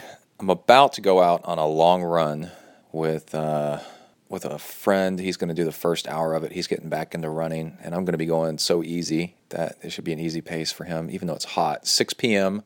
here in Texas. It's probably 85, 90 degrees, uh, really, really humid. And uh, two hours before my run, actually like an hour and a half, because I got kind of started late. Um, I ate uh, green beans with uh, some carrots, and there were some new potatoes and uh, a little bit of beef tips in there. And it came with um, Merlot sauce, but I just kind of dribbled just a little bit of the Merlot sauce on there because you know it's manufactured, it's pre-packaged, so it's probably crap. So I just did just a tiny bit of that for flavor, and salt and pepper, sea salt and pepper. And then I also had some kale stuffed pasta, um, and with uh, guacamole on top of it. A lot of guacamole, um, which is high in fat. It's really good, and uh, a little bit of sriracha on it. And holy cow, that was yummy, man! and I'm letting that settle. I learned from doing the time trials that um, even though I'd eat two hours beforehand, um, if I ate too much, that it would start to back up into my esophagus uh, as my as I was pushing my body really really hard. And I'm not going to be pushing that hard, and this is going to be a lot longer, so it's got some extra time. But um, also, I have uh, left over from my Saturday long bike ride uh, uh about almost 300 calories of fuel that I put into. I put the fuel bottle in the fridge when I was done with my ride, and um, I've been saving it, and I put that into some running bottles uh, mixed in with water and stuff like that. And I'll uh, break that up over two hours. Two hours and 15 minutes is my goal tonight. Next episode, we'll talk about uh, how how well it went. We'll save that as a as a cliffhanger. my extremely boring two and a half hours, 15 minute run. But uh, that's Sunday evening. Um, couldn't uh, run early this morning because of Kai's triathlon, which was a ton of fun, Father's Day thing. He just got mad at me and uh, finally stormed out of the house to go ride his bike because um, he didn't want to go swim at the pool with his friends. And when I asked why, he said he didn't know, but didn't want to go swim. And his friends left to go to the pool. And then he went over to the couch and pulled out an iPad to continue playing a video game. And I said, That's it. Give me the iPad and turn off the TV. If you're not going to go to the pool, then you're not going to play video games either. And then after a while, he kind of, after he threw a little bit of a fit, he decided it was more fun not to be in the house with nothing to do. So now he's out uh, outside. Uh, probably went to the pool. oh, parenting 101. And then um, let's see. Uh, uh, yesterday's bike ride, I did a three hour ride because um, that's kind of what I felt like doing. It was really hot and stuff, so I thought I'd. Uh, we got started early at seven thirty. Me and Daniel, and uh, um, average like two hundred and thirty watts normalized power. Um, just nice, nice, nice, nice. And I was using Infinit as my fuel. I did a custom blend. That reminds me, I need to order some more. And the um, I don't know if I'll order custom anymore, but it's uh, definitely nice. And I did, I made a bottle that was three hours at 300 calories per hour, and I ended up only using two thirds of it and was hammering at the end. Uh, just feeling incredible. Knocked out like 62 miles, you know, 21 miles an hour. It was windy and rolling terrain. And uh, Daniel, who's an awesome cyclist, was like, "Holy crap, dude! You buried me today." And I was like, "Wow, I was feeling pretty good there at the end." So just like, uh, oh, what's his name? Um, I'll think of his name in a second. Sometimes less is more. There's a sweet spot of enough carbs to make you, uh, to give you the energy to do what you need to do. But like Maffetone will say, um, and that's not the less is more guy, but it kind of is, but that's not the person I'm thinking of. Um, Dave Mirra is the guy I'm thinking of. Uh, the uh, but Maffetone says if you eat too many carbs, especially simple carbs, it shuts off your body's ability to to burn fat as fuel, and uh, so you want just enough to keep you happy. And uh, fat, I don't know how true this really is, but the saying "fat burns on a on a carb fire." It's true until you get too many carbs, and then too many carbs turns on your insulin reaction or flood your body with insulin. And apparently, insulin, uh, once you get enough of that in your system, well, that turns off your fat burning. So it's like a cascade, it's a chain effect. It's good up until a point, and then after a point, then it's bad, too much, and um, we're going to have somebody on a show uh, pretty soon that's going to be talking about that, looking over my blood results. I'm at the upper upper limit as of the blood test of, um, but the blood test looks over three months, and I think I'm getting better of a carb burner, and um, and I'm slowly working my way back down. And like like you just heard, that stuff I was eating is uh, very very slow. Uh, uh, the stuff I ate before my run today, very very slow burning, and uh, does not cause a big insulin spike. And the um, and then on the bike, what I was doing, I wanted to talk talk about this on the show. What I was doing was I take a, a, a small mouthful more than a sip, but less than a glug. How about that? Of uh, fuel. And then I would just wait until I got hungry again. And then when I got hungry again, I would take another one. And that way, I'm res- instead of being on a timer, which ignores what your body actually needs, um, you're training your body, not a clock. I always say that, or not the stopwatch. So um, I was responding to, I'm hungry now, I could use a little bit of fuel and uh, learning about how much is the right amount. And when I was doing that, that's what actually works for me. And whoa, holy crap, way, way better. And not trying to do, you know, the thing where you keep trying to train your body up with carbs. That just doesn't, I've done that, you know, and it just doesn't seem to work for me. Um, I think I overdid that over all these years.